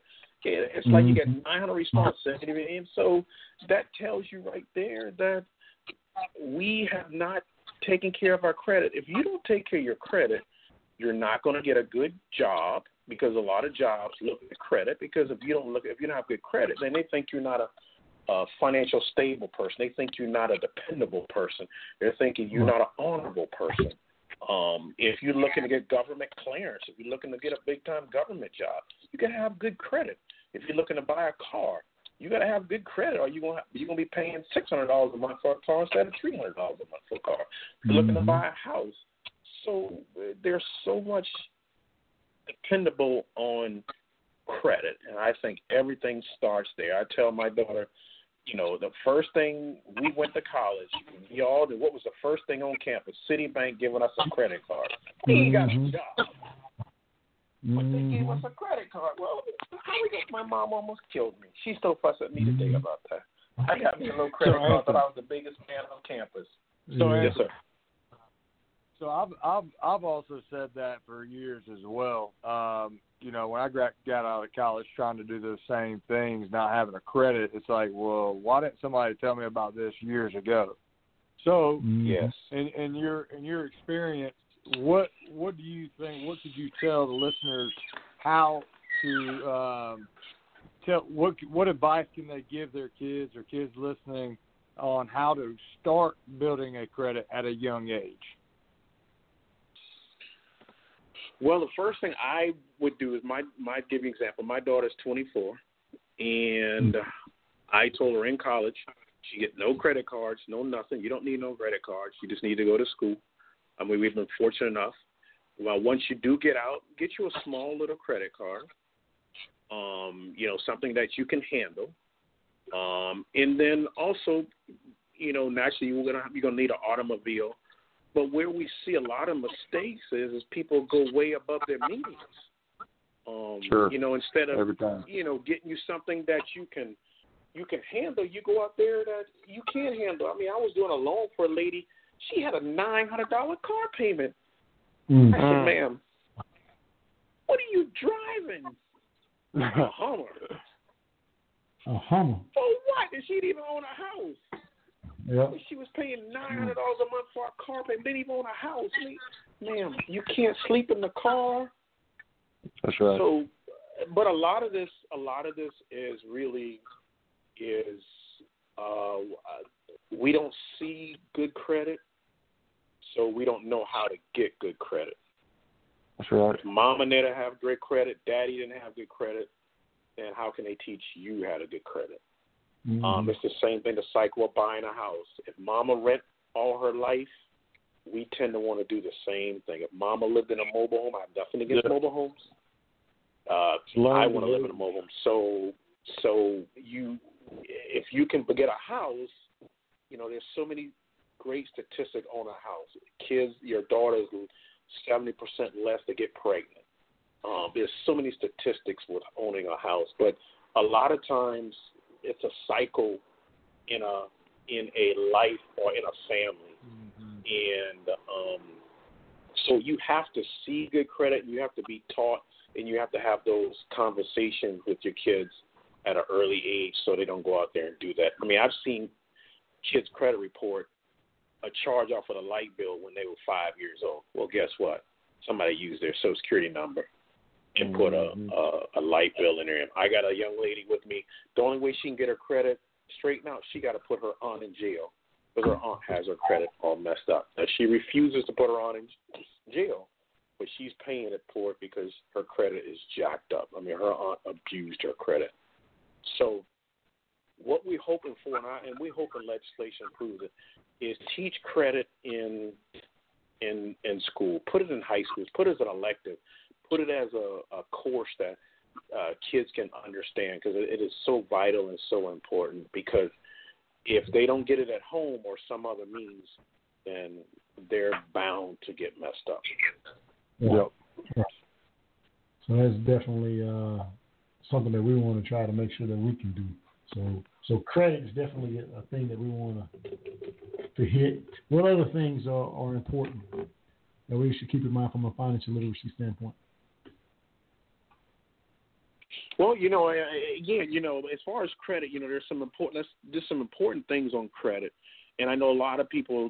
Uh, the thing I see a lot of times on credit is people don't have enough credit, or you don't have the right type of credit, or mm-hmm. else uh, you you use up your credit hurts your score. So let's say you have a let's say you have three credit cards, and they give you a balance of ten thousand each, so you have thirty thousand dollars to use now, if you max out those cards, let's say you maxed out and you got nine thousand on one, eight thousand on another one, and seven, you've maxed out of your card. So eh, that's bad to the credit model. We like you to see thirty percent or below of balances. So if your if your high credit is ten thousand, then we like to see it keep below three thousand or below. Now you can have, let's say you have three cards and it's thirty thousand dollars and one card is high and the others are low, but you're still below that thirty percent for a total then you should be okay. But the main thing is we like to see your card balances below 30%. That's the key there. One of the other things you can do is pay your card before the due date comes out. So if your credit card comes out on the 26th, don't wait till you get the bill to pay it. Pay it before it comes in, and then you'll get that uh, that better credit. So when it reports to the credit bureau, instead of saying that you owe a payment. One thing we also talked about is doing a double payment pay the payment, pay pay two thirds of the payment uh, 15 days before it's due, and then pay the other one three days before it's due. And to the credit, looks like you made two payments. So there's a little few tricks in the trade to um, uh, trick to the model, but the main thing is you gotta have credit. I know a lot of people say, "Oh, I just pay cash." No, you you got you have to get credit, and that's the only way that unfortunately the model the model works. Um, and you have three credit bureaus. You have TransUnion, Equifax, and Experian, and um, and those are the three uh, credit bureaus. So the main thing is is to really just just look at your credit. Right. Right. Okay. All right. So credit, credit, credit, credit, is, credit is the big thing, and of course that's going to affect your mortgage as well. Um, and then real estate investment. So, yeah. What, what about real estate investment? So I was going to add too just today, I just you know just from being in uh you know the college you know realm of coaching kids and and that I, I see a lot of the the generation that's coming up now just not really understanding the value of an actual dollar. You know, mm-hmm. just kind of just not knowing what it is to actually work for that money. Mm-hmm. You know, yes. and that I think that's a huge huge misconception in the generation that's coming up that they're going to actually have to work and be accountable when they get out of school for their right. their being, their families, and just not understanding that at a young age. I think we do a disjustice to the generation that's you know that's coming through right now. Because I know, and just like you guys know, uh, I'm sure you had to do work on Saturdays after school. It didn't matter what it was. You had stuff to do, whether dad said it, mom said it, grandparent, whoever said it. You had stuff that you had to do to understand if you want any kind of extra income, if you want to buy something, well, that's on you. Right. Yeah, you know. Mm-hmm. So I definitely see that a lot more in you know the kids I, I'm dealing with and coaching right now as well. Yeah, yeah, and I think. Well, I think the main thing is that these kids have to under you say to understand the value of the dollar, but they have to understand just the value of life in general and what that means. And a lot of times, some of these kids aren't taught these things. You know, I learned after college. Um, when I, you know, so it's not like I learned it in college. I was thankful that I had some some men in my life who took me by the side and say, "Hey, this is what we got to do," and that's what we have to do more of. Is we've got to Mm-hmm. take more time with these kids.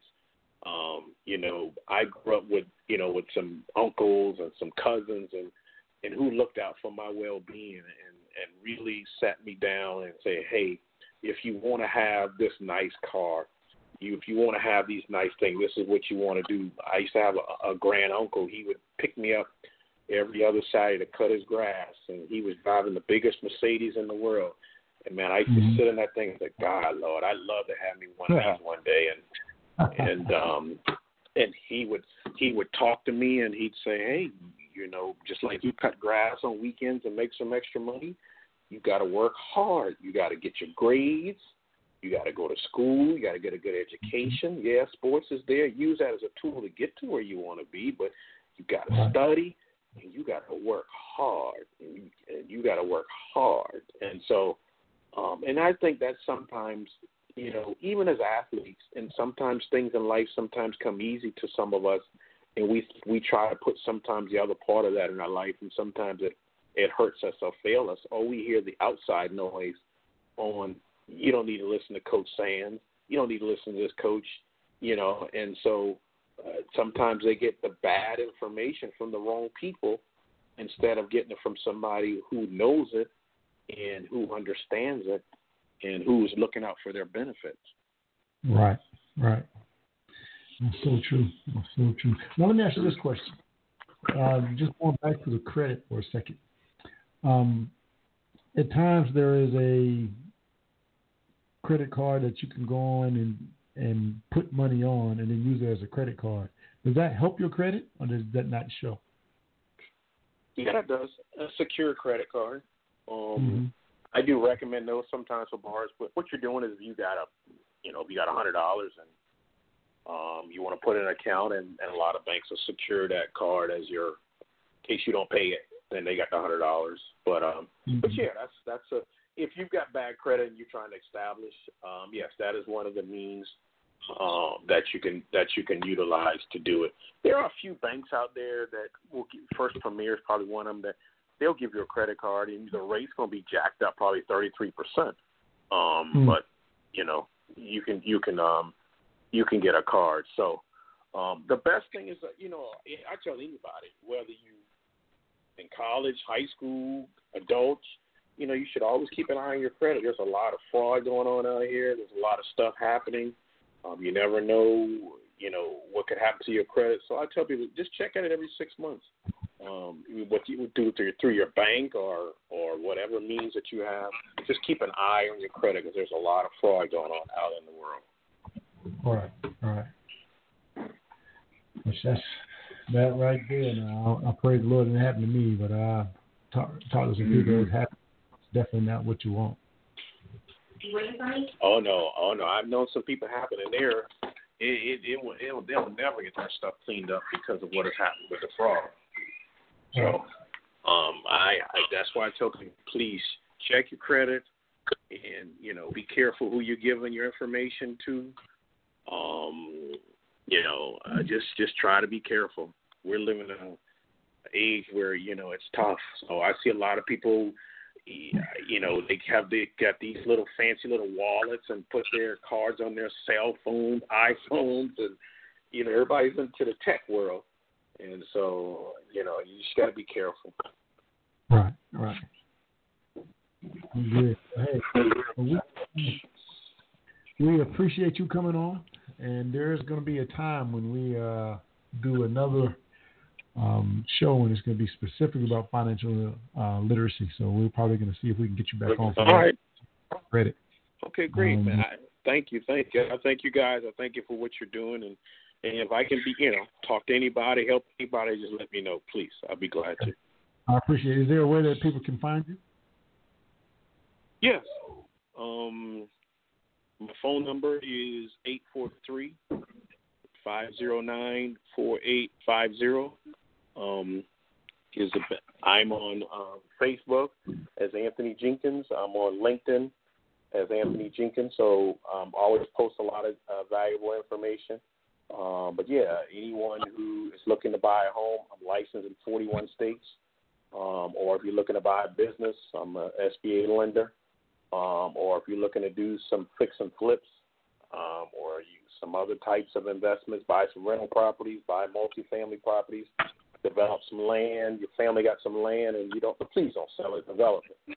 Uh, we can help you do those things. So um, let me know if I can be in assistance to anyone.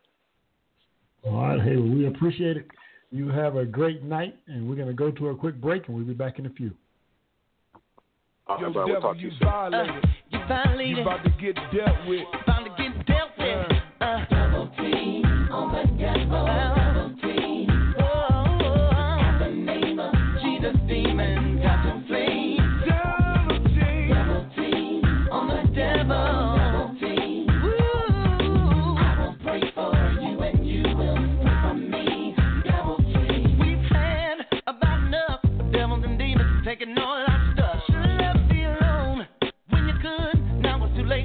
gonna get you real good. Gonna get you with the one, two, three. Back me up, Reverend John.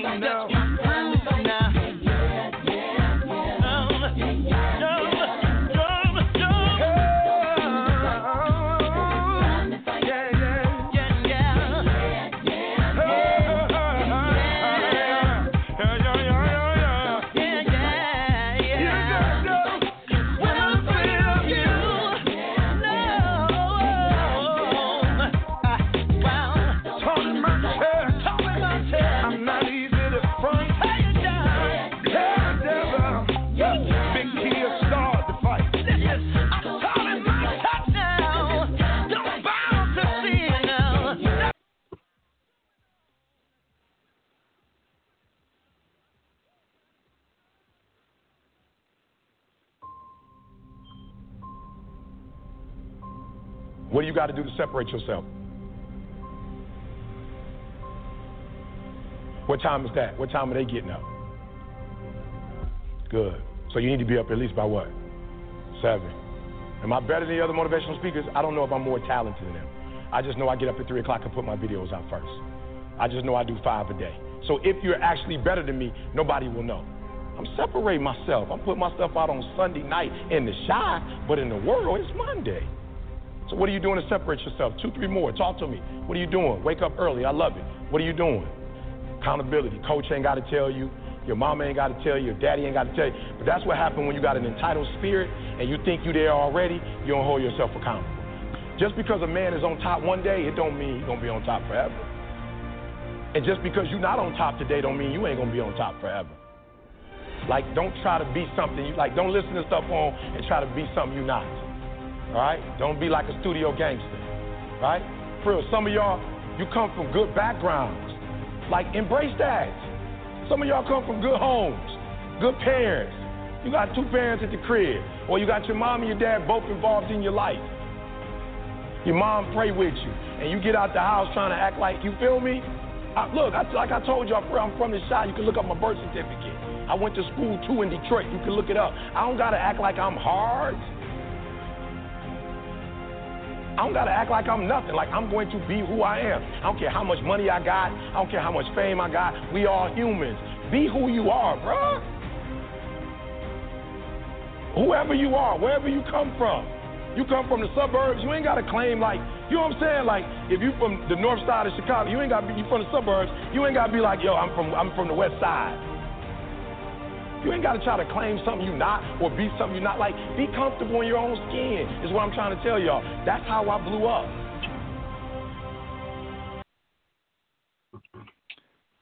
Hey, how's everybody doing?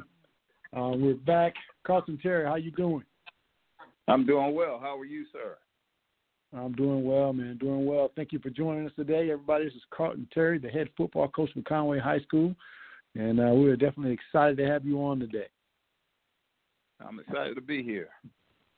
Hey, and uh, I don't know how many people know, but Carlton Terry and I played uh, played together. Now Carlton was the man. I was just trying to be a man, but Carlton was the man, and uh, he went and played at the University of Western Carolina, and uh, we had opportunity to play against each other as well. So, uh, yeah, Carlton, those how's good going? times. What have you been up to since you left? Since well, we know you're now the head coach, but what were you doing before that? Well, when I left Western, uh, I graduated and started working at Conway National Bank as a computer programmer, and then I transitioned to be a loan officer, and I, I worked there for 15 years before um, making the transition to teaching.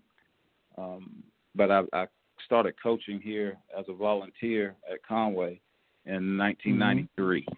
So um, it's been a, a, a good ride for me. We uh, I've learned a lot and grown a lot a lot over the years, and um, I owe that a lot to Conway football.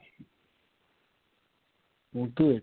Now, before we start getting heavy into football, we were actually just talking to Anthony Jenkins um, and just talking about financial literacy. The Mm-hmm. um, I know you spent several years in the banking world. Um, from a financial literacy standpoint, what do you think is, uh, is two of the top things that people need to concentrate on? Well, in this difficult time, uh, paying bills on time, uh, establishing good credit, and Mhm. uh, not spending more than you make. You know, uh, a lot of people want to live like the Joneses, as they say, but uh, you have to live within your means, and you know, being able to plan and, and set goals, financial goals, is is what you should do. Um, and you know, after tithing, you should you should save as well. So you save for those rainy days. hmm Now, you know, I actually read somewhere once that um, instead of doing 80 10 10, which is 10% tithes, 10% savings, and then, of course, you live off the 80, you want to eventually get to a point where it's 70 10 10 10, whereas the 10% Yeah. tithes, the 10% savings but then it's ten percent active investing, whether that's Right. real estate, stock market, or whatever, and then live off the seventy percent. Um, Yes. Yes. Cool. Um, that's a good good rule of thumb, and that's a, a good goal to shoot for, is being able to live off that seventy percent and uh, be able to invest and make that money work for you. Um, Right. What young people don't understand is um, investing at an early age, uh, especially in their Mhm. retirement and that stuff, because they don't see themselves um, being old for number one. But uh. That's the that's the best thing a, a young person can do is, is begin to invest in in their future. hmm Because here's something that uh, I've learned as well. There's power in compound interest, Oh yes. and you understand it, it will work for you. But if you don't, you will pay for. So Mhm. hey, I'd rather have that compound interest working for me than me paying that compound interest. Well, they say that one of the strongest forces on earth is uh, compound interest. Right. No doubt about it. No doubt. So, but that's enough going back to your old school. Um, now, again, pandemics affected everybody. How's it affected you all down in Conway? Well, number one, um, the way we gather as a team, uh, Mm-hmm. wearing face masks, being uh, being compliant with social distancing, but also um, just families. You know, we have some kids that have family members with pre-existing conditions or older parents or grandparents that they live with, and some of them aren't able to play because they don't want to take the chance of uh, contracting it and taking it home and someone getting sick or, you know, worst case scenario, dying from uh, from the coronavirus. But um, it's affected everybody in some way, um, whether you um, young, old, um, well established financially, or poor. It's affected everybody in, in some way. Mm-hmm. Yeah. Now, how does it affect your preparation? Well, in the beginning of the summer, we wasn't able to meet, so we did a lot of stuff virtually, especially uh, lifting weights. Um, that's what hurt us the most. We wasn't able to um, come together and, and lift weights as a as a team. Um, guys had to do their body weight who didn't have access to uh, weights themselves. We uh, we had a lot of participation in the virtual meetings, but there's Mhm. nothing like you know seeing one of your players and putting your hands on them and hugging them. You know, it's it's been different. And when we first came back, we were able to meet. We had the group kids where they had to stay distant.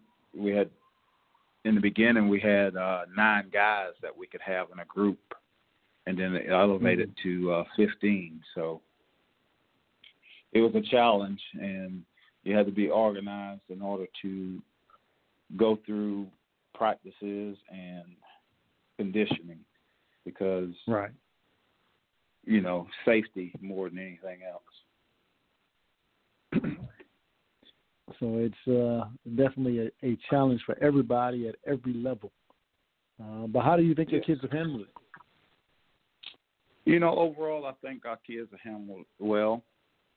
Um, the problem sometimes is uh, kids that think they're invincible and, and don't think they will contract it. So we have to stay on them about, you know, wearing a face mask and, you know, practicing the distancing thing. But um, overall, I think our, our kids have handled it well.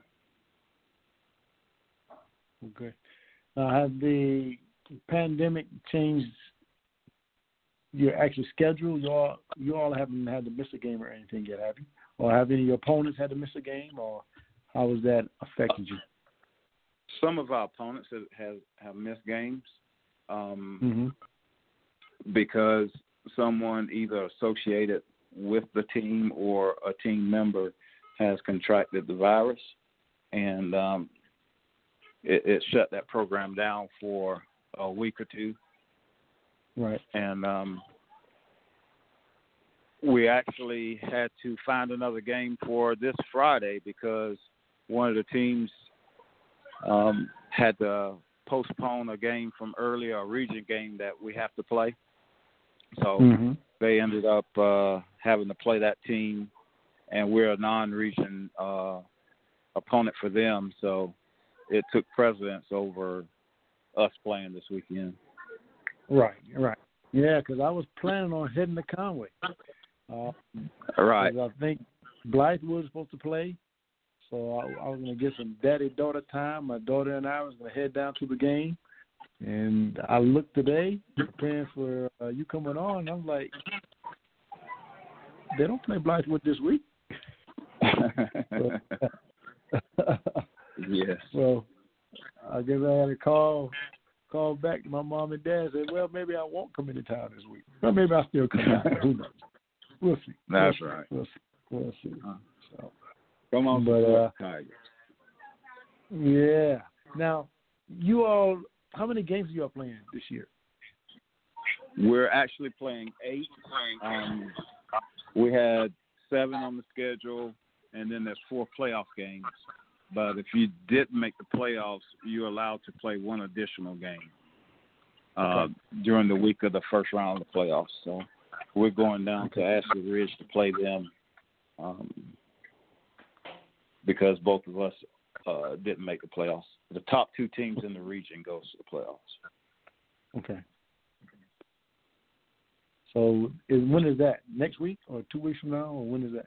Two weeks from now. Mm-hmm. Okay. Two weeks. So only the top Yeah. two teams made the playoffs. Only the top two teams in the region. Our region is a five-team region, um, but you have some regions that are eight-team regions. So Right. that's uh, that's kind of tough. But you know, I'm just glad we were able to play football this year. You know, for our Yeah. seniors, our seniors who are trying to go to the next level, giving them an opportunity to to have some film to show scouts, college scouts. Right. Now, how has that been? Now, because it's here's what normally happens. Of course, I know you know, but I'm sort of explaining for everybody that's listening. Um, you normally have spring practice. Um, then after spring practice, you have summer camps, and then you get into your fall season. And for most Mhm. kids, um, by the time they get to August, they either have offers in hand, have already committed, or have it narrowed down. This year is totally different because there was no spring practice, there were no summer camps, so it's really coming down to this fall getting that last look. So, how has that been for your seniors, and, and how has the whole recruiting process been for them? Um, it goes back to not being able to showcase themselves in the spring and, and go to camps in the summer. So basically, uh, the recruiters are uh, contacting me, asking me for a list, a list of uh, potential uh, players for them, and they go and they look at Hudl, Hudl film, so that they Mhm. can um, so that they can evaluate these kids and and see if they want to take a chance on offering them. Right. So it's, it's almost going back to like when we were playing. Right. Right, it's, right. uh, the whole process has moved up so much. Now this is sort of slowing down again. Uh, I'm sorry. Repeat that. I said the whole process was moved up, and because uh, uh, most of the bigger schools by this time they're already on versus uh, uh, for the most part, a lot of those guys have to remain on this year's class. Right. Right. So I imagine that's going to help some kids and hurt some others. So it's Yeah. It's it's definitely a, a challenge, but uh, again, I'm just glad uh, our seniors got an opportunity to play, and um, hopefully they'll get a chance to go to the next level. Right, right. Well, good, good. The uh, now the other thing that usually happens around this time, the juniors start getting looked at. Uh, are Right. the juniors on the list as well? Um, our juniors, uh, they're kind of lagging behind because Mhm. uh, they would have attended some camps this summer, uh, you know, on those campuses, and and more than likely gotten some interest. But um, I guess what the colleges are doing now, they're securing the seniors, and then they will make an attempt to recruit the the younger guys. But you know, they're looking at film as well Right. on our young guys too. Okay. Now, do you think the signing date in December will be as big as it's been in the years past, or do you think it'll be February be the bigger signing date again? I think um I think it it, it will be fine in in Okay. December. Um Right. these guys are I mean, these college recruiters they're actively going after talent and uh, you know, sometimes talent just jumps off the page and that's kind of what they look at first, but um they're having to do some um they're having to do some you know, additional work to find to find the the diamonds in the rough. Right, right. And then the other aspect from a recruiting standpoint is you won't get an opportunity to really sit down and talk with these kids, so everything is Zoom. So it's Right. you know, Right. it's so they'll be signing some kids without some of them without ever sitting in their homes or ever sitting and talking to them face to face. That's true. And you find out so much about a you know a person sitting in the room with Yep. them, looking them in the eyes, asking them questions, and checking their Exactly. reactions and their answers. Uh, so you may you may in, in fact get a person that you wouldn't ordina- ordinarily get because you Mhm. didn't have that chance to have that one-on-one time with uh with the kid and, and the parents because you know a lot of times you see something in the parents and a lot of kids follow follow that suit because that's what they've seen all their Mhm. lives. Yep, and then it's also the same way, vice versa as well with the recruiters, because there's times when a recruiter gets in a house and the family just sort of attaches to him and it's like, hey, this is a guy I like my kid to be mentored by. That is Um, very true. So it's it, it goes both ways. So it's going to be an interesting year. Yeah. It'll be an interesting year. It sure will. Definitely. That's a different perspective, but but true nonetheless. Right, right. So, well, good, good. Now, how is St. James looking? St. James is a weld all machine. They um, they do a lot of good things. They're Mhm. coached very well, and uh, they have some talent over there. So, you Okay. know, a lot of times the ball b- doesn't bounce your way, and uh, you lose games. But um, it's a dangerous game for us because we beat them earlier in the season. So, Right. you know, just trying to prepare the kids not to go in uh, Mhm. overconfident, but respect your opponent always. Yep, no doubt, no doubt about it. And the, um, you know, we used to joke that, you know, they was talking about building a bridge from Bucksport over there. Uh-huh. Technically, they Uh-huh. do that. That Yeah. uh, it'd be short over there, but you say, hey, either the bridge is going to blow up or Coach Jordan's going to retire if that happens. So I- I guess that bridge been built, has it? It hasn't been built, and as long as they have dynamite, it won't be. I don't think. Explosives. Oh, we're good, man. Good. Well, hey, how is uh, West Western Carolina? It looks like the Southern Conference are going to have uh, football in the spring. Yes, but I've been told that uh, Western's going to play North Carolina uh, sometime in the near future, and I think Okay. that's you know more of a money game, but um, Right. The Southern So, Conference yeah. decided not to play, which you know that's hmm they had to make that decision based on the safety of, of, of their players. Exactly, exactly.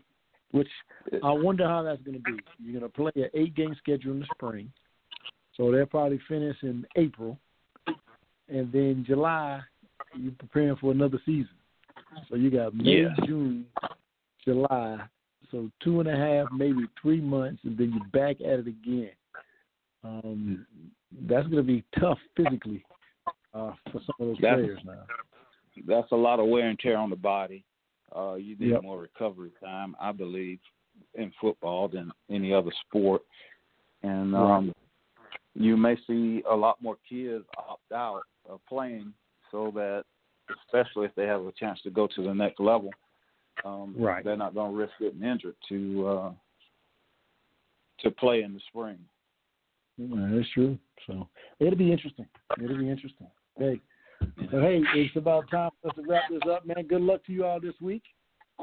And, Well, uh, thank you, thank you always. If you if you look up and see me on the sideline, I don't act like you don't know me. Oh man, there's nothing but love where we come from, brother. Hey man, hey, you take care, man. Good luck again to, uh, this weekend, and we'll talk here sometime soon. Okay, thank you so much. Hey, thank you. Hey, we're gonna go to a break, and we'll be back.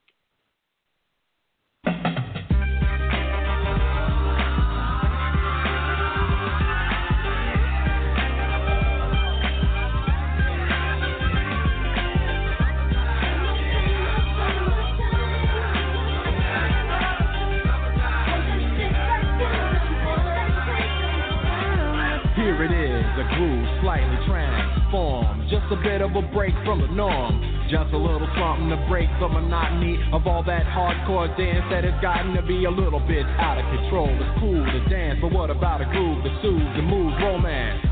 Give me a soft, subtle mix. And if it ain't broke, then don't try to fix it.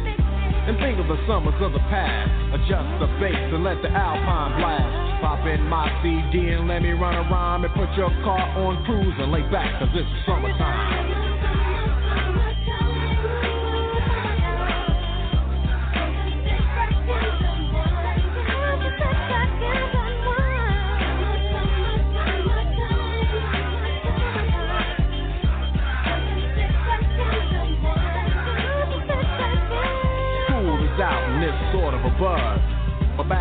Didn't really know what it was. But now I see what happened is the ways that people respond to summer madness. The weather is hot and girls are dressing less and checking out the fellas to tell them who's best. Riding around in your Jeep or your Benzos, or in your Nissan sitting on Lorenzo's. Back in Philly, we be out in the park.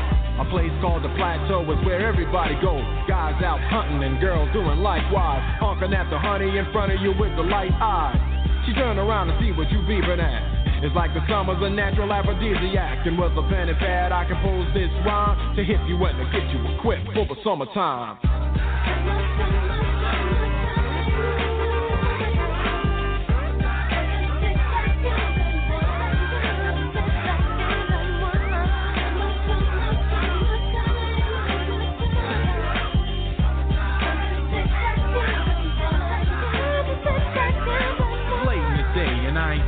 Court yet. Hustle to the mall to get me a short set. Yeah, I got on sneaks, but I need a new pair. Cause basketball courts in the summer got girls there.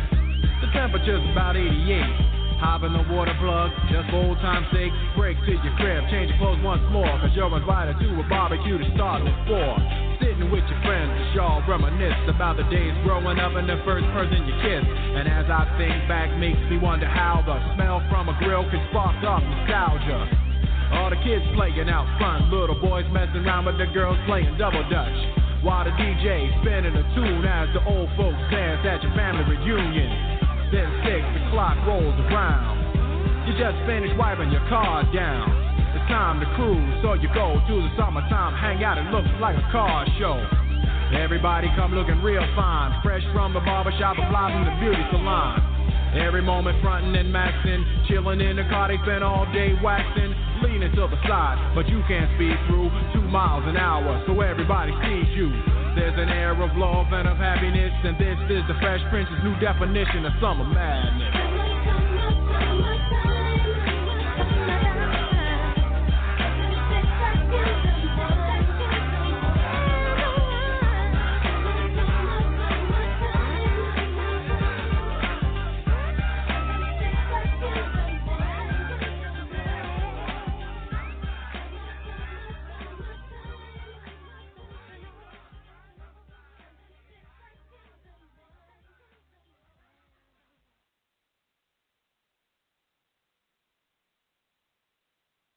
You're listening to Sports Unlimited on Southern Sports Central, and it starts right now.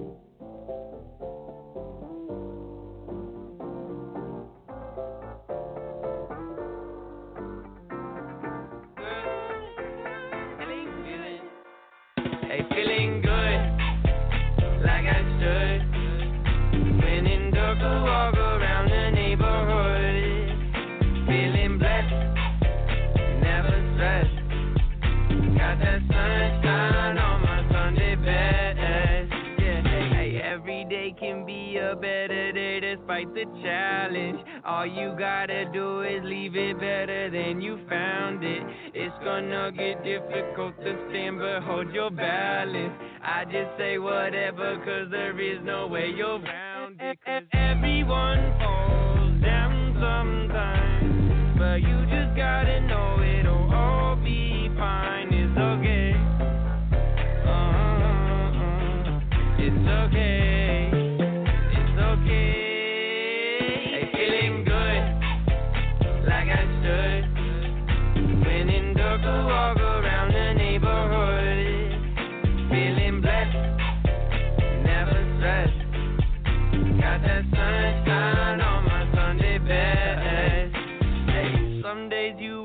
and nothing works, you feel surrounded. Gotta give your feet some gravity to get you grounded. Keep good things inside your ears just like the waves and sound it. And just say whatever, cause there is no way you're grounded. Everyone falls down sometimes, but you just gotta know it'll all be fine. It's okay. Uh-uh. It's okay.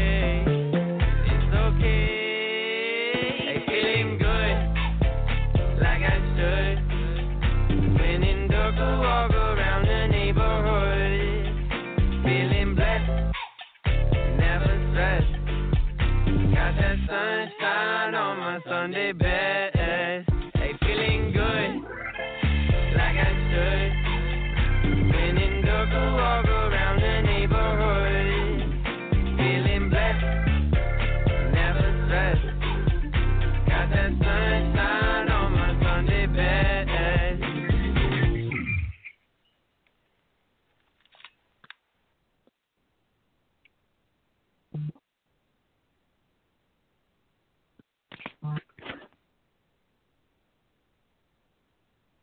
All right. Well, I just want to welcome everybody to the show tonight. We have Bruce live with us tonight. Bruce, uh, how's everything going um, with you since uh, retirement? I will tell you, it's, it's been wonderful, and uh, you know, it's, it's been a great career and, and uh, an opportunity now to spend some time being a good alumni of the Citadel. I got you. Well, take, take me through before uh, pre-retirement. Just take me through. Uh, you played at the Citadel, and uh, just tell us a little bit about after how you got started in your career, and uh, kind of the steps and the processes that you went through uh, getting to that point to where you are today.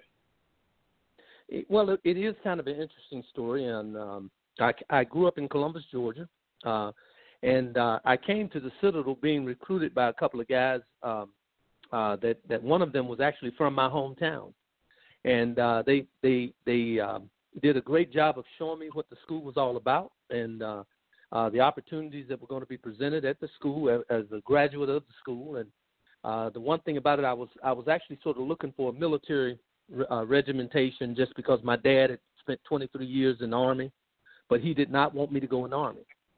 And in all in all truthfulness, he really didn't want me to go to the Citadel. He he thought that it was going to be army centric, and um, he just he had, he came through the army uh, when it was segregated, and he he joined the army in '36 and retired in '58, and uh, so uh, he he let me make that decision. But I had already been accepted at the Naval Academy, so um, uh, not having to go in the Navy, which you you had to go in, and the Citadel was was telling me that I didn't have to go in the military if I didn't want to, and so that that that that opportunity to be able to to get the military training and and still have that regimentation and uh, and do something a little different because the other colleges that were recruiting me they all talked about uh, redshirting me uh, and and for me to spend a year getting bigger and stronger and faster. But I came to the to the to the campus to play, and um, and the the opportunity was presented when I got there as a freshman, and I just never never looked back. So.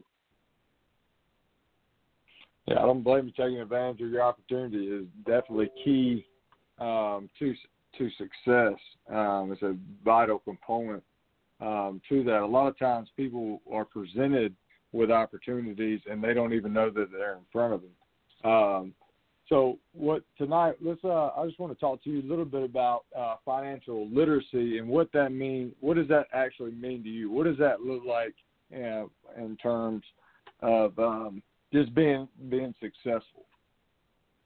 Well, there are a lot of there are a lot of ways to be successful in this world, you know, and there's no no strict thing that you have to do is you have to have discipline in your spend in your ex, uh, your expenditures that you're going to, to make and keeping yourself within with living within your means okay and and that can be at a, at a, a number of different levels what i would tell you is that you know one of the things that college taught us was how to live on a very meager budget and those anyone that has gone to college understands what that means and and as a college student, if you find yourself um, not understanding what, what financial literacy is, it's because you have just forgotten the world that you came from. Very few finance, very few college students. You may have uh, one one or two percent that will go through college and not struggle. And uh, that financial literacy is is making sure that you just continue to live within your means. Whatever dollars you're making out there, you can still be a success in, in, in, in the financial world as long as you don't try to out outlive those means and try to expend dollars that you don't have. As my dad used to say, you cannot borrow yourself out of debt. so you just have to, you, you you have you have to be cautious and and and don't be so so so prideful that you that you don't continue to live within your means. So some people are going to have more means, some are not but but you as a as a human being have got to understand that you must stay within that within that that uh, spending level that you're at, and you can still live a very yeah. nice life. So. Yep, that's very uh, true. Very true. Ever, are you back with us? Yes, I'm back. Sorry, I had a little technical difficulties for some reason. I don't know what was going on, but hey, I'm back. I'm back. I'm back. Glad to have the, you. Uh, hey, Everette. Yes, sir. First of all, Justin Everette, I want to thank you all for having me on the show this this evening. I really appreciate this opportunity uh, to speak to your audience, and um, I just can't thank you both enough for this. Hey, I appreciate you joining us, and I apologize for the technical difficulties that I've had. But uh, uh, Justin has done a great job in picking up, and uh, and I definitely appreciate him being on here as well. So, but uh, the um, now, have you talked a little bit about uh, just how one of the questions I had was how did athletics and what you learned there, how did that affect your transition into the military? Well, what what I would tell you is that you know the Citadel gives everybody a foundation in the military. They they that's part of the premise of the school. Uh, they take you through regimentation. They take you through through through a a very intense training period for for nine months of your life, and it teaches you a discipline that that you, that you just can't pay for at any other college. Right. Uh, so so that that side of it is something that everybody gets. You know, everybody Mhm. gets to, to learn how to march, how to stand in line, how to salute, and all all of the the, the various um, uh, regiment regimented movements that you're going to have in, in a military um, uh, environment. But one of the Right. things that, the, that that sports does, and those that have the opportunity to play in on the on the athletic fields or courts or whatever environment that you may be, it provides you an opportunity in leadership that you just can't get anywhere else. That that environment that that a, that an athlete goes into, they learn work ethic, and they learn how to be a leader by displaying that from the ground up. Okay, you, you're not you're not given anything on the athletic field. Nobody gives you a thing. Everything you get there is from your work ethic and the things that you show people that you're capable of doing. That is what Right. leadership is all about. Leadership is not about Exactly. somebody saying, "Okay, you're in charge. Now everybody has to follow you." That is Mhm. not in anybody's wild imagination the way that the world is going to treat you as a leader in the military. Okay? You still have to prove yourself every day. When you show up, you need to be you need to be there. You need to be the, the, the first one in, last one out. It's the same way on the on the athletic field. You need to be the first one down there working on your craft. You need to be the last one out working on your craft. And and when you hear about true leaders, there that is what you see in every one of them. Okay, that is why people will follow them blindly. Okay, uh, and that is the, the world that, that I will tell you that I was fortunate enough to, to be in, and those of us that were athletes and in in in the, at the collegiate level, we have all had that environment that we've had a chance to to take those lessons that we learned and take those to the next level of, of a business or a corporation Right. or the military. Mm-hmm. That's very true. Very true. The um, now all the stuff that you learn from being an athlete, all the things you learn uh, while you're in the military. Once again, it was a transition that you had into the work world. How did Mhm. that transition to uh, what you did once you got into the normal civilian working world? Well, what, what I would tell you is that each one of these environments, some of them are controlled environments that you that you have the opportunity to be in, and the the sports world, the, the military is a very controlled environment. But you Mhm. also have to understand that while you're in the military, you have to step outside of that, and you have to prepare yourself for that transition because the worlds are different. Okay, from Right. from the the world that you that you're in in the military is very very sterile. There are things that mm. that happen very controlled, and and things that you that you can become accustomed to, and you can become almost immune to what's going on in the in the in the civilian world. But Right. I was very fortunate that I worked in a career field that made me not only myself have to transition and work with uh, with my civilian counterparts, but it also Mhm. gave me an opportunity to bring other senior military officials that that were that were my peers and take them out into the into the civilian world. Okay, and and we Mhm. and once you expose yourself to that that environment, it it makes for a much easier transition. So Right. for me, it was it was a, a little bit easier just because I took off the uniform, but I understood the work ethic that was happening in just from talking and being mentored because you still need a mentor as you transition mm-hmm. into that civilian world. Okay, so I will tell you the key to any success is to have a great mentor. Okay, it's the same as coming into the military or going into any environment that's different from where you came from. We all need mentors. So that is that is the real key to success. But I, but the the the work ethic that you get as a young person coming through college, coming through through your your your grind that you have of learning your your craft, that work Mhm. ethic cannot change, and, and that is something that has to be a part of you that you start early on. Once you develop that work ethic, it will transition to everything that you do. Now, what was your role in the military? Uh, I started out as a as, when I was when I came in as a second lieutenant, I was a missileer, and I uh, so I was responsible for launching nuclear missiles. Uh, they they brought me into a, a top secret environment and uh, a very uh, stressful environment in which we had to maintain a, a, a very high ac- academic uh, uh, readiness. Uh, we had to maintain a, a 90% readiness for training. There was nothing that was accepted below 90%.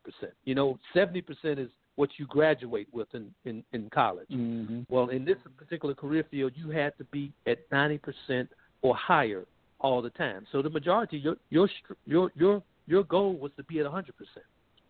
So Right. we had to maintain that kind of proficiency because you there's there's no no no no chance for mistake when you're dealing with nuclear weapons. I got the Right. opportunity to do that for for four years. Ran into a lot Mhm. of Citadel grads up in Minot, North Dakota, and um, uh, it was a career field that that if you if all that you want to do is just deal with one or, one or two other people, uh, you can you can have a team that that's that and and be proficient in that in that arena uh, because it was only a two man team each time you went out on alert. So we had to pull alerts for 24 hours. Got 48 hours Wow. off during that time. We had training, uh, but but Mhm. we were also in an environment. Minot, North Dakota. It was still North Dakota, and um, you know, having grown up grown up in the South, that was not a place that I necessarily wanted to raise a family or remain there for the remainder of my career. So I uh, I was for, I was fortunate enough to to go from there to to uh, become a, a public affairs officer, and uh, that was a unique story because I got to cross train out of a, a, a, a career field that they were not releasing people. But I, I met the head of public affairs for the Air Force. Uh, I was selected to give him a briefing, uh, which was you know one of the most powerful bases in the nation at the time. And um, so I took him took him on his, on what we call our distinguished visitor tours, and he told me at the end of the tour, he said, anybody that can make this place look like it's a place you you want to be, he said, I need you on my team. so, uh, lo and lo and behold, he made the phone call to the assignments folks, and I received a Mhm. notification a couple of weeks later and said, "Hey, we're going to cross train you into this this career field so that you can tell this story about the Air Force." Uh, went Okay. into public affairs and never looked back, and uh, Nice. uh, got got got the opportunity to travel around the Air Force and around the world, uh, um, being a communicator.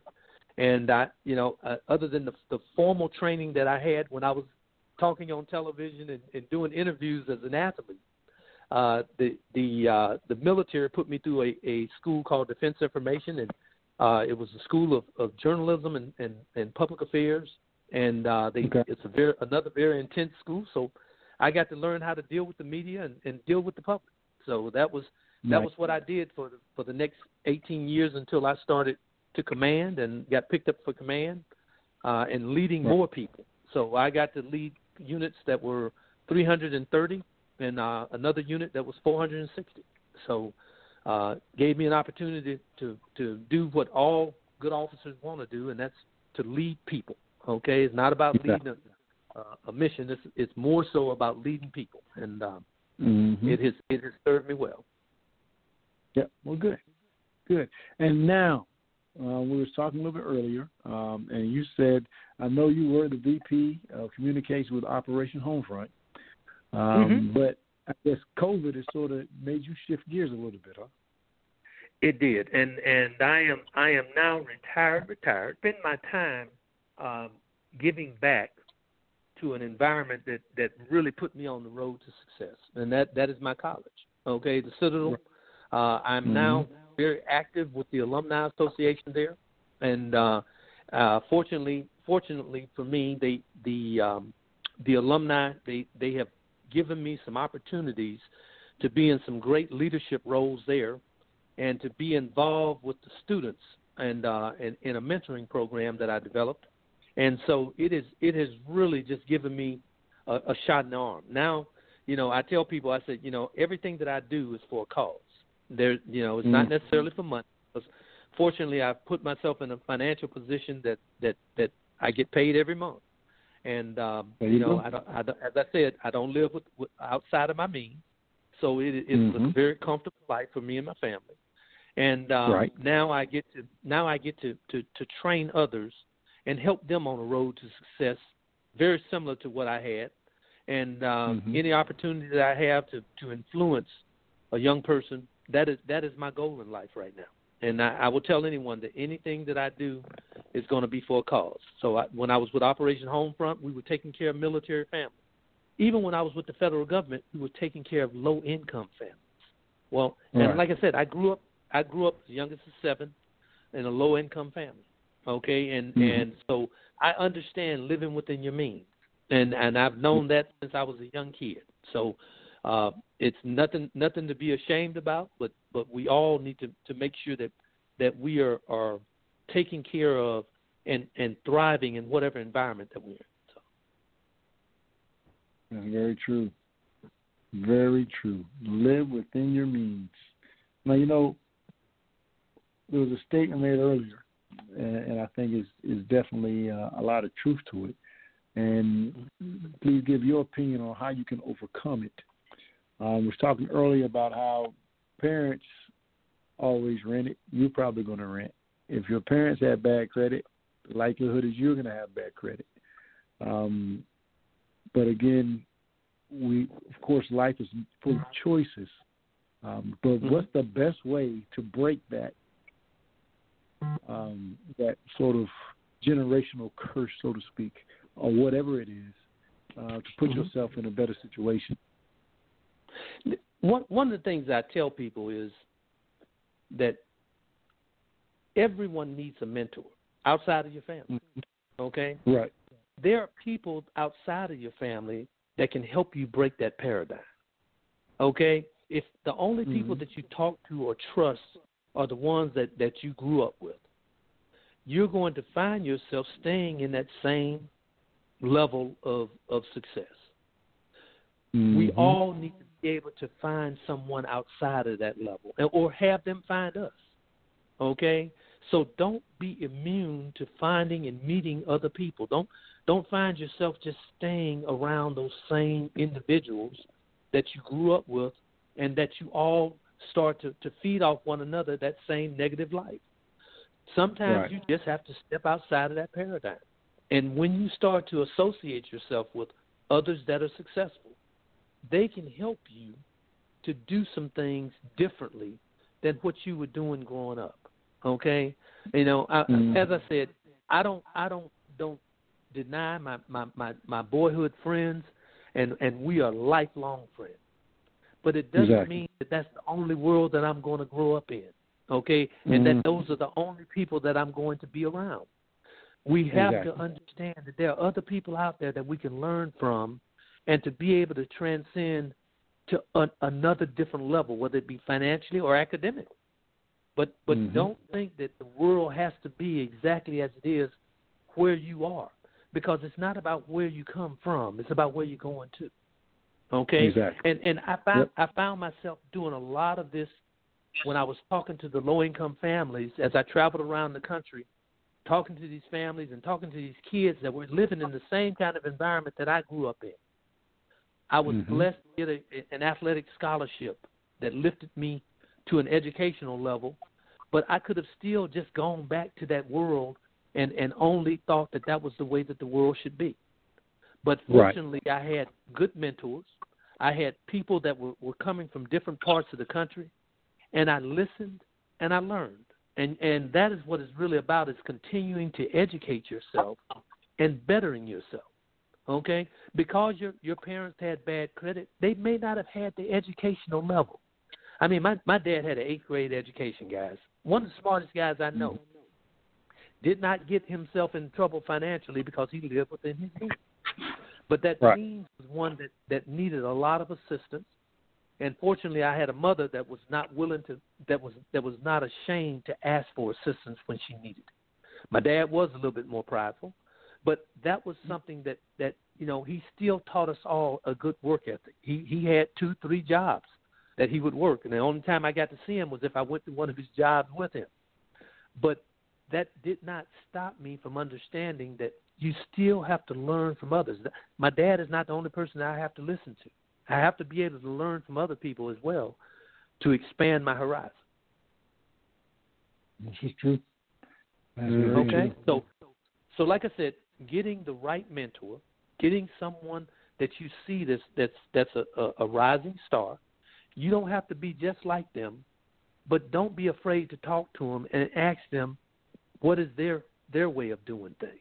How how did they rise? Because you'll find that some of them had to came from the same type of environment that you came from.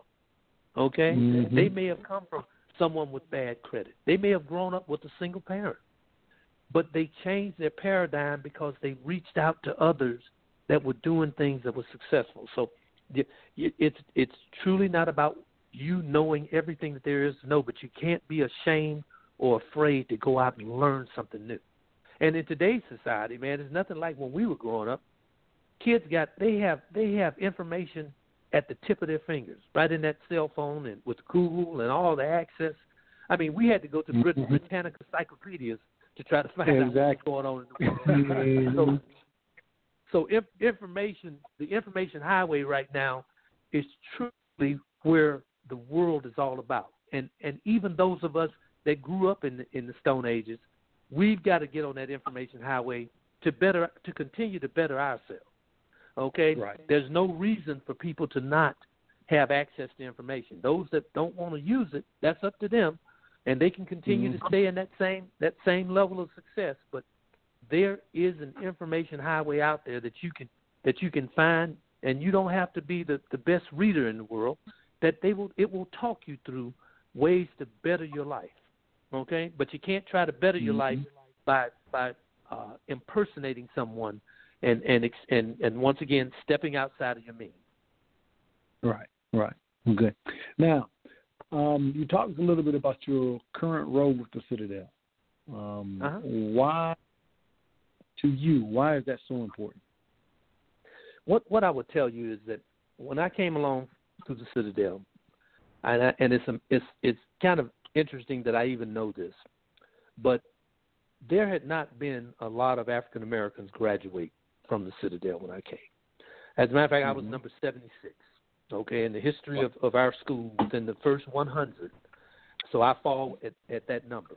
Okay, so we did not have a lot of African American alumni coming back to mentor us. And amazingly, you know, I didn't get to talk to a lot of graduates that had graduated from the school that were that were coming back to say, "Hey, I want I want you to be my mentee."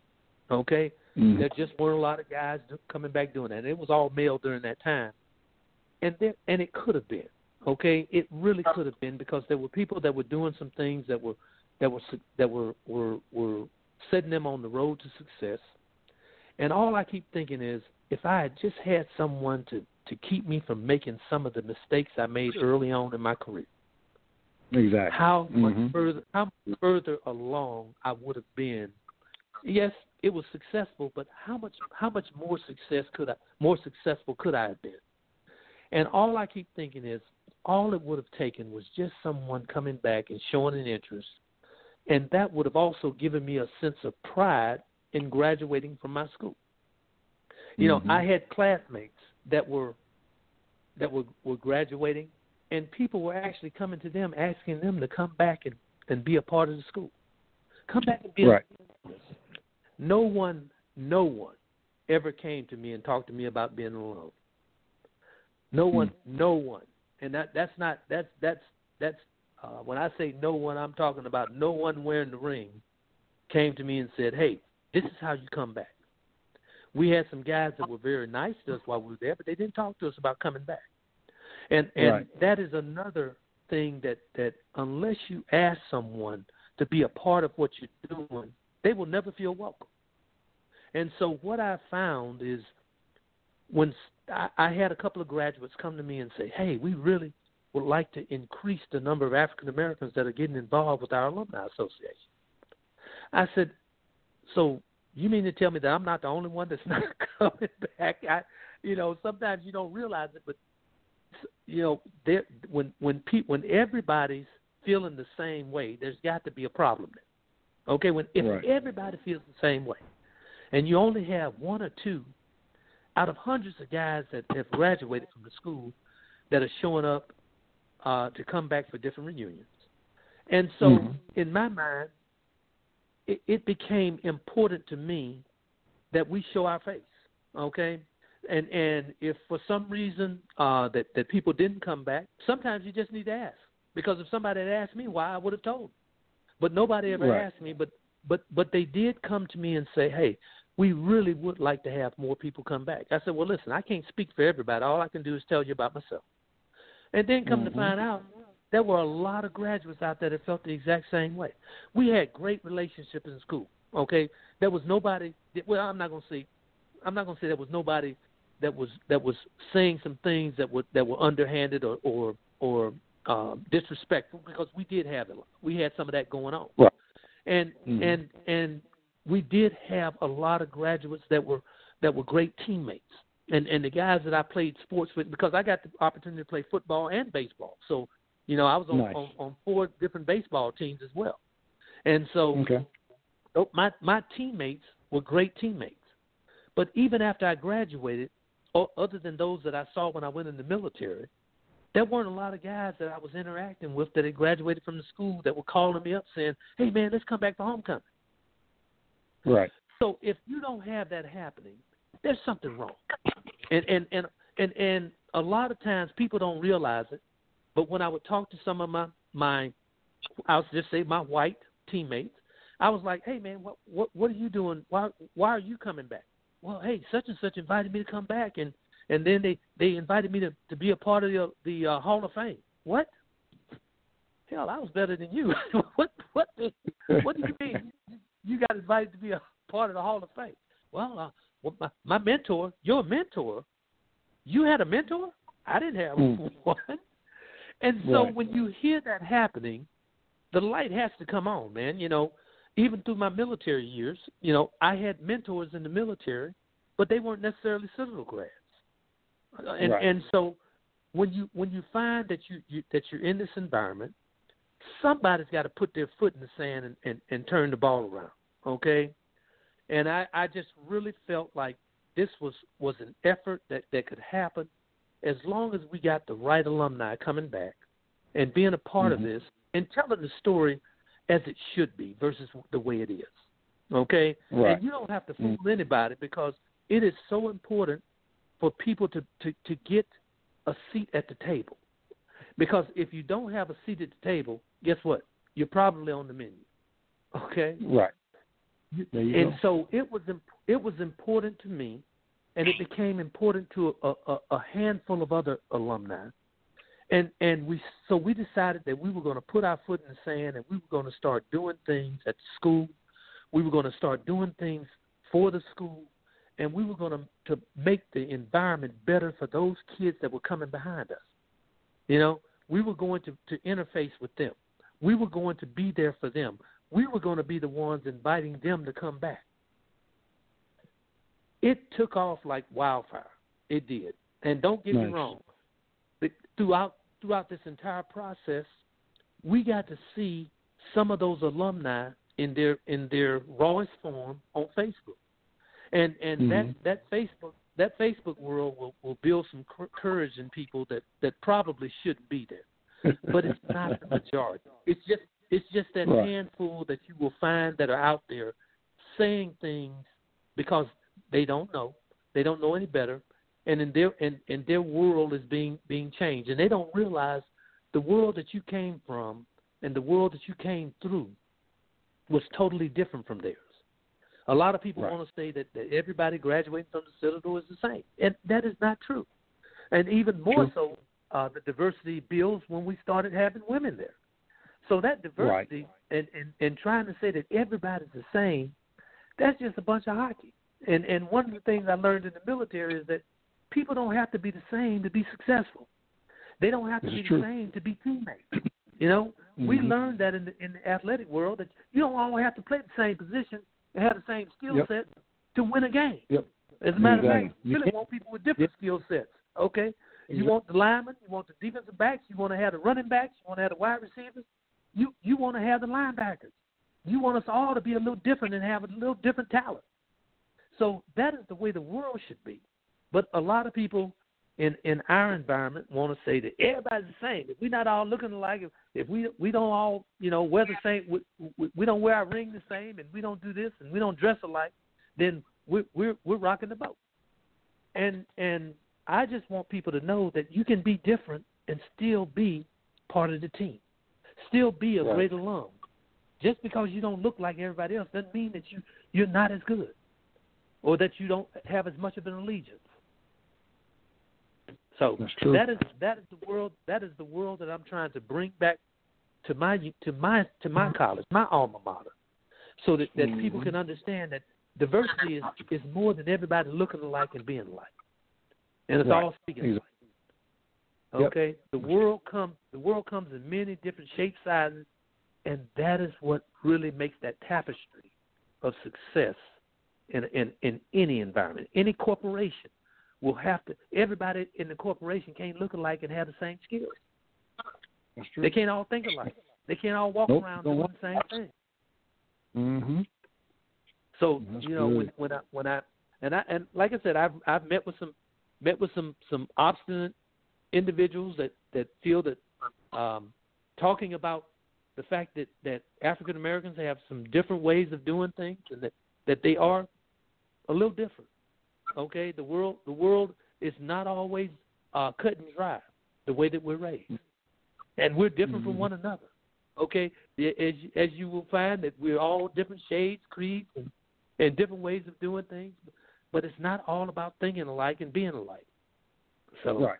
but it it, Right. it does make for a very well-rounded and successful environment if you use Mhm. utilize the strengths of all the people around you. So Yep. that is, key. the world that I'm trying to introduce the Citadel to. Right. Okay. Well, hey, well, last thing before we go to another break is Uh-huh. what advice would you give a young person who's pursuing a chance to play at the collegiate level? The first thing that I would tell any any young person wanting to play at the collegiate level is that you have got to spend that time in your books. Okay? You're going to have a God-given talent. There's there's there's some things that that that that you have been blessed with as an athlete.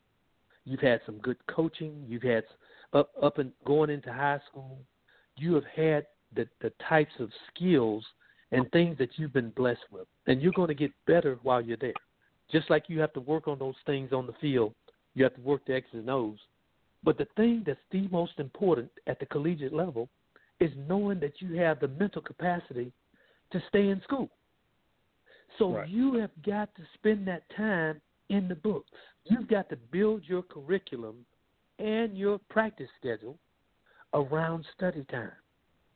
You know, if you if you think that that you're going to to have uh, a a very intense year or season, you need to have a study hall just so that you have time so that you can hit the books before you go to practice.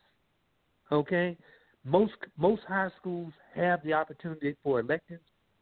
I will tell you that that was, you know, I played three sports in high school: football, basketball, and baseball. Mm-hmm. Was an honor student. Okay, uh, I had a coach that used to tell me, he said, "Man, you know, I don't know how you do this." I said, "Well, you've got to take the time to spend time in your books." And I, I can Mhm. remember having a, a teacher tell me, "Are you just going to be a an athlete, old punk athlete, and and not not make good grades? You know, you you know you're you're you're you're a good athlete, but are you are you not going to make good grades?" I said, "Well, you don't know me, Bill." I said, "You don't know who I am." Mm-hmm. I was fortunate enough to have a mother. A, my my dad didn't didn't didn't speak a lot about grades because, like I say, he'd only finished eighth grade. But my mother had finished school and had, and had her college degree, so she Right. made me understand about the time that I had to spend in my academics. You know, if I spent two hours practicing football, I had to spend three hours doing my homework, and nothing else got in mm-hmm. the way of that.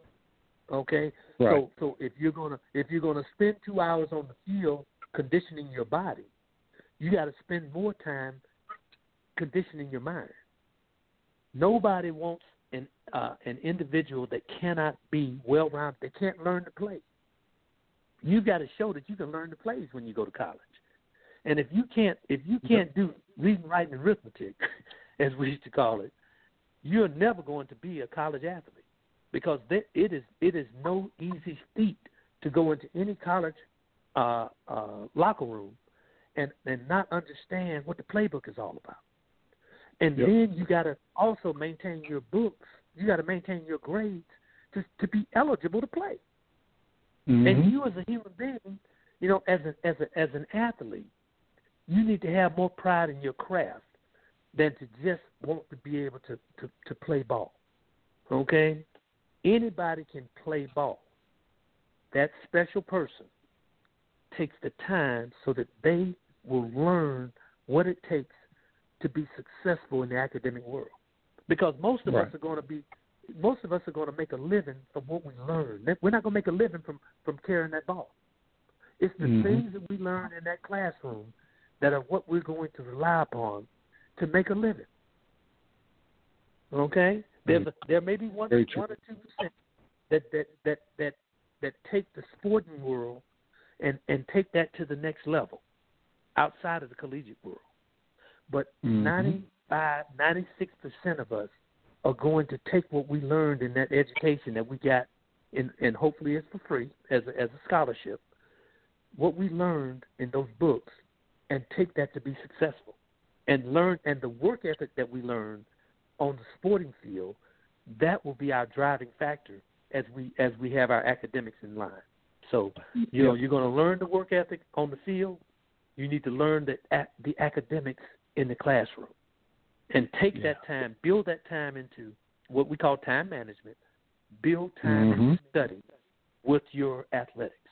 Okay, you have got to have that evening study period, and that was one of the things the Citadel did for most of us is that it taught Yep. us about an evening study period from seven thirty to ten thirty, and it was Mhm. dedicated just for your books.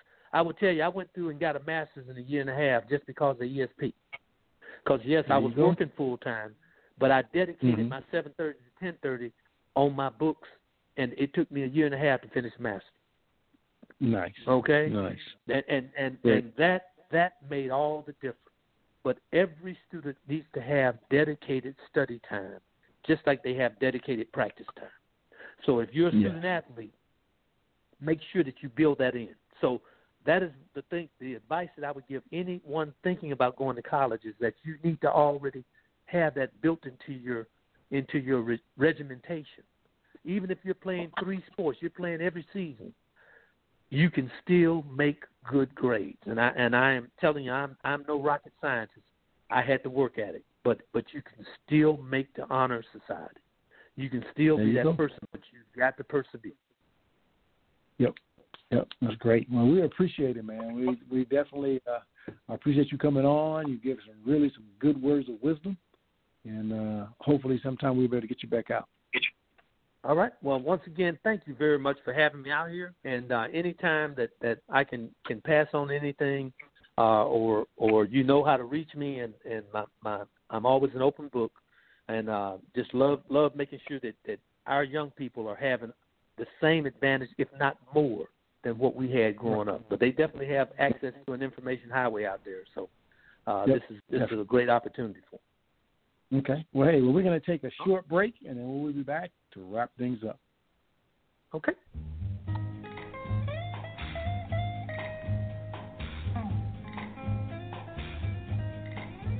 Oh, the boardwalk's deserted. There's nobody down by the shore.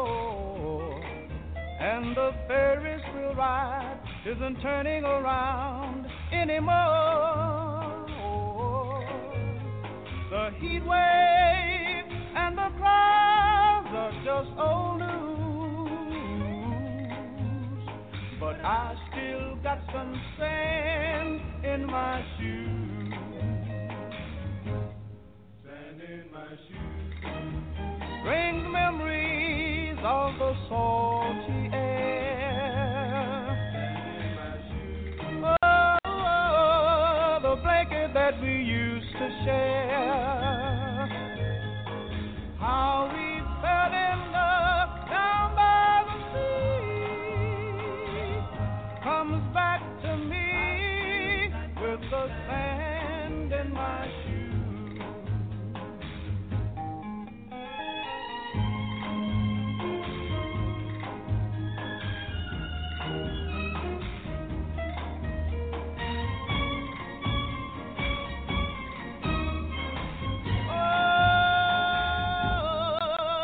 When the water was cold, you would tremble and hold me so tight.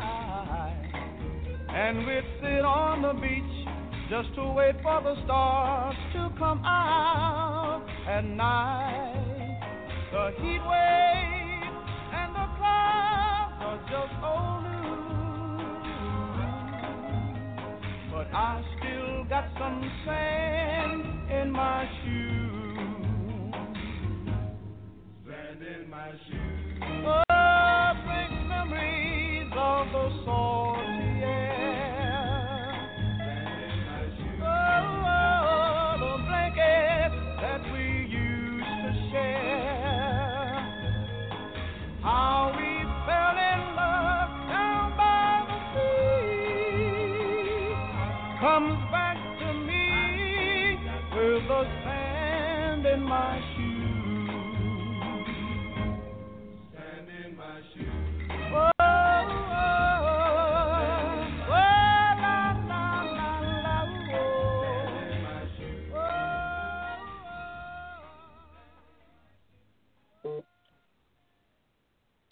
Hey, how you doing? This is Everette Sands of the WES Foundation Sports Talk Show.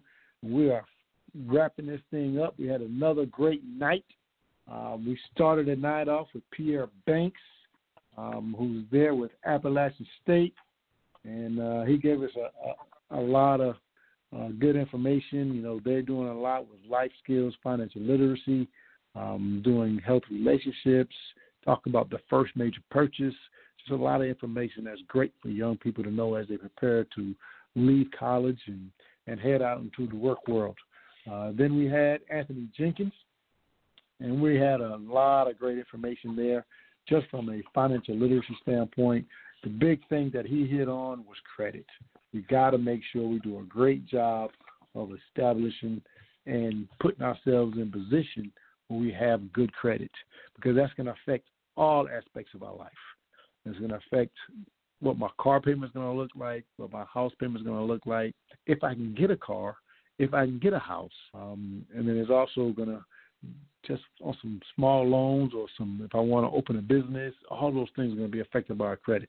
So that was definitely something that we got to make sure that everybody, um, whether you get ready to graduate from high school or college and starting the work world, or if you're already in there, credit is something that's extremely important, and we got to make sure we take care of. Uh, then we had my old teammate, head coach at Conway High School, Carlton Terry, and uh, they have St. James this weekend. Of course, like everybody, uh, they have some obstacles to to get over um, with COVID, and then we finished up with Bruce Alexander, and I think probably the biggest thing um, that he brought to the table was that we need a mentor. So my my challenge to everybody listening is if you don't have a mentor, find a mentor. And then if you're established in the workforce, find a mentee. So not only find a mentor, but find a mentee. Um, so you can help somebody else grow. Justin, what did you think of uh, everybody that was that came on tonight? I thought it was great information for the listeners. It was uh, very informative for me as well. Um, I know I I know I need to find a uh, you know a mentor. You've definitely been a mentor of mine over the years. I definitely need to lean on you and others uh, more often than I do. Um, the key is uh, too, um, like Bruce uh, brought up, is time management, and that that also mm-hmm. you know plays a huge part in in that. So I, I, all speakers tonight were great, informative, and I really enjoyed it.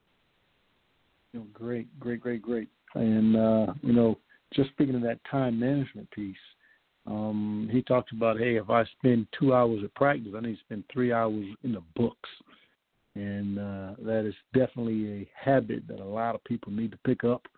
Um, and again, just from a coaching perspective, the if you got two kids that are pretty similar athletically, most often you're going to go with the better student um, because that's one less thing you're going to have to worry about because there's so many other things you got to worry about as a coach. But if they're a good student as well as a good athlete, then I'd rather have that good student than that same type of athlete that's not a good student. So get in the books. Definitely get in the books. Now, um, this week's a big week in college football. Um, you got a, a pretty good Kentucky team going against Georgia. Uh, Georgia only Mm. got that one loss against Alabama. Uh, Yeah. So it's, yeah, that's going to be a good one because Kentucky been playing some pretty solid football. And then uh, another one is you got Kansas State and West Virginia. Kansas State sitting at four and one. They moved up to number sixteen this week, but West Virginia sitting at three and two. So uh, they're a pretty solid team right now as well. Who do you Yes, think they are. put that? I think that uh, West Virginia coming off of the loss to Texas Tech, I think that kind of hurt them. Um, Right. I think this is going to be an upset alert this week. Um, Kansas State, they they're all they play sound, disciplined football. Uh, they're definitely going to be ready to play. I just think that uh, West Virginia is going to take them down this week, just based off uh, just being rubbed the wrong way last week with a with a really a, a bad loss to uh, a very average Texas Tech team this year. And that's your alma mater, isn't it? It is, it is, it is. But they are they are average this year. Uh, sometimes it's hard to watch.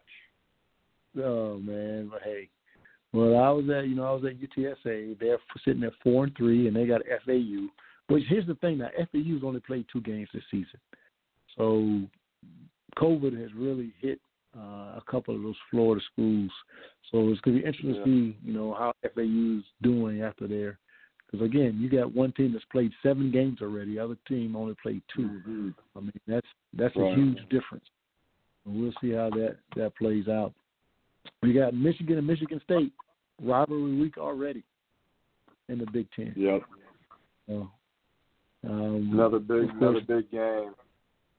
Yep. And uh, we'll see if Michigan State, which uh, Rutgers slipped by them last week, see if Michigan State can get back on the right track. And then the one that I, I sort of got circled. Um, I want to see if uh, Boston College are going to be able to go up and uh, give Clemson a, a good game. You know, Clemson is a very, very good team, and Boston College is saying, "Hey, we're sitting at four and two." Uh, so we'll see if this is going to be a a just a road bump uh, uh, for Clemson, or are they going to go on and give Clemson a good game? What do you think of that Boston College Clemson game?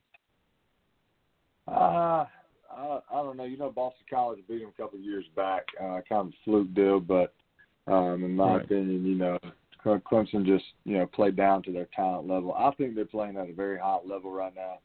I don't Mhm. see Boston College giving them any troubles or issue as long as Clemson shows up to play Clemson football. Right. Right. I just now, don't here's see the it. question: Is there anybody Go in the ahead. ACC that's going to get Clemson in trouble? I don't think so. Not this year. Yeah, I, I, I agree with that. I agree with so.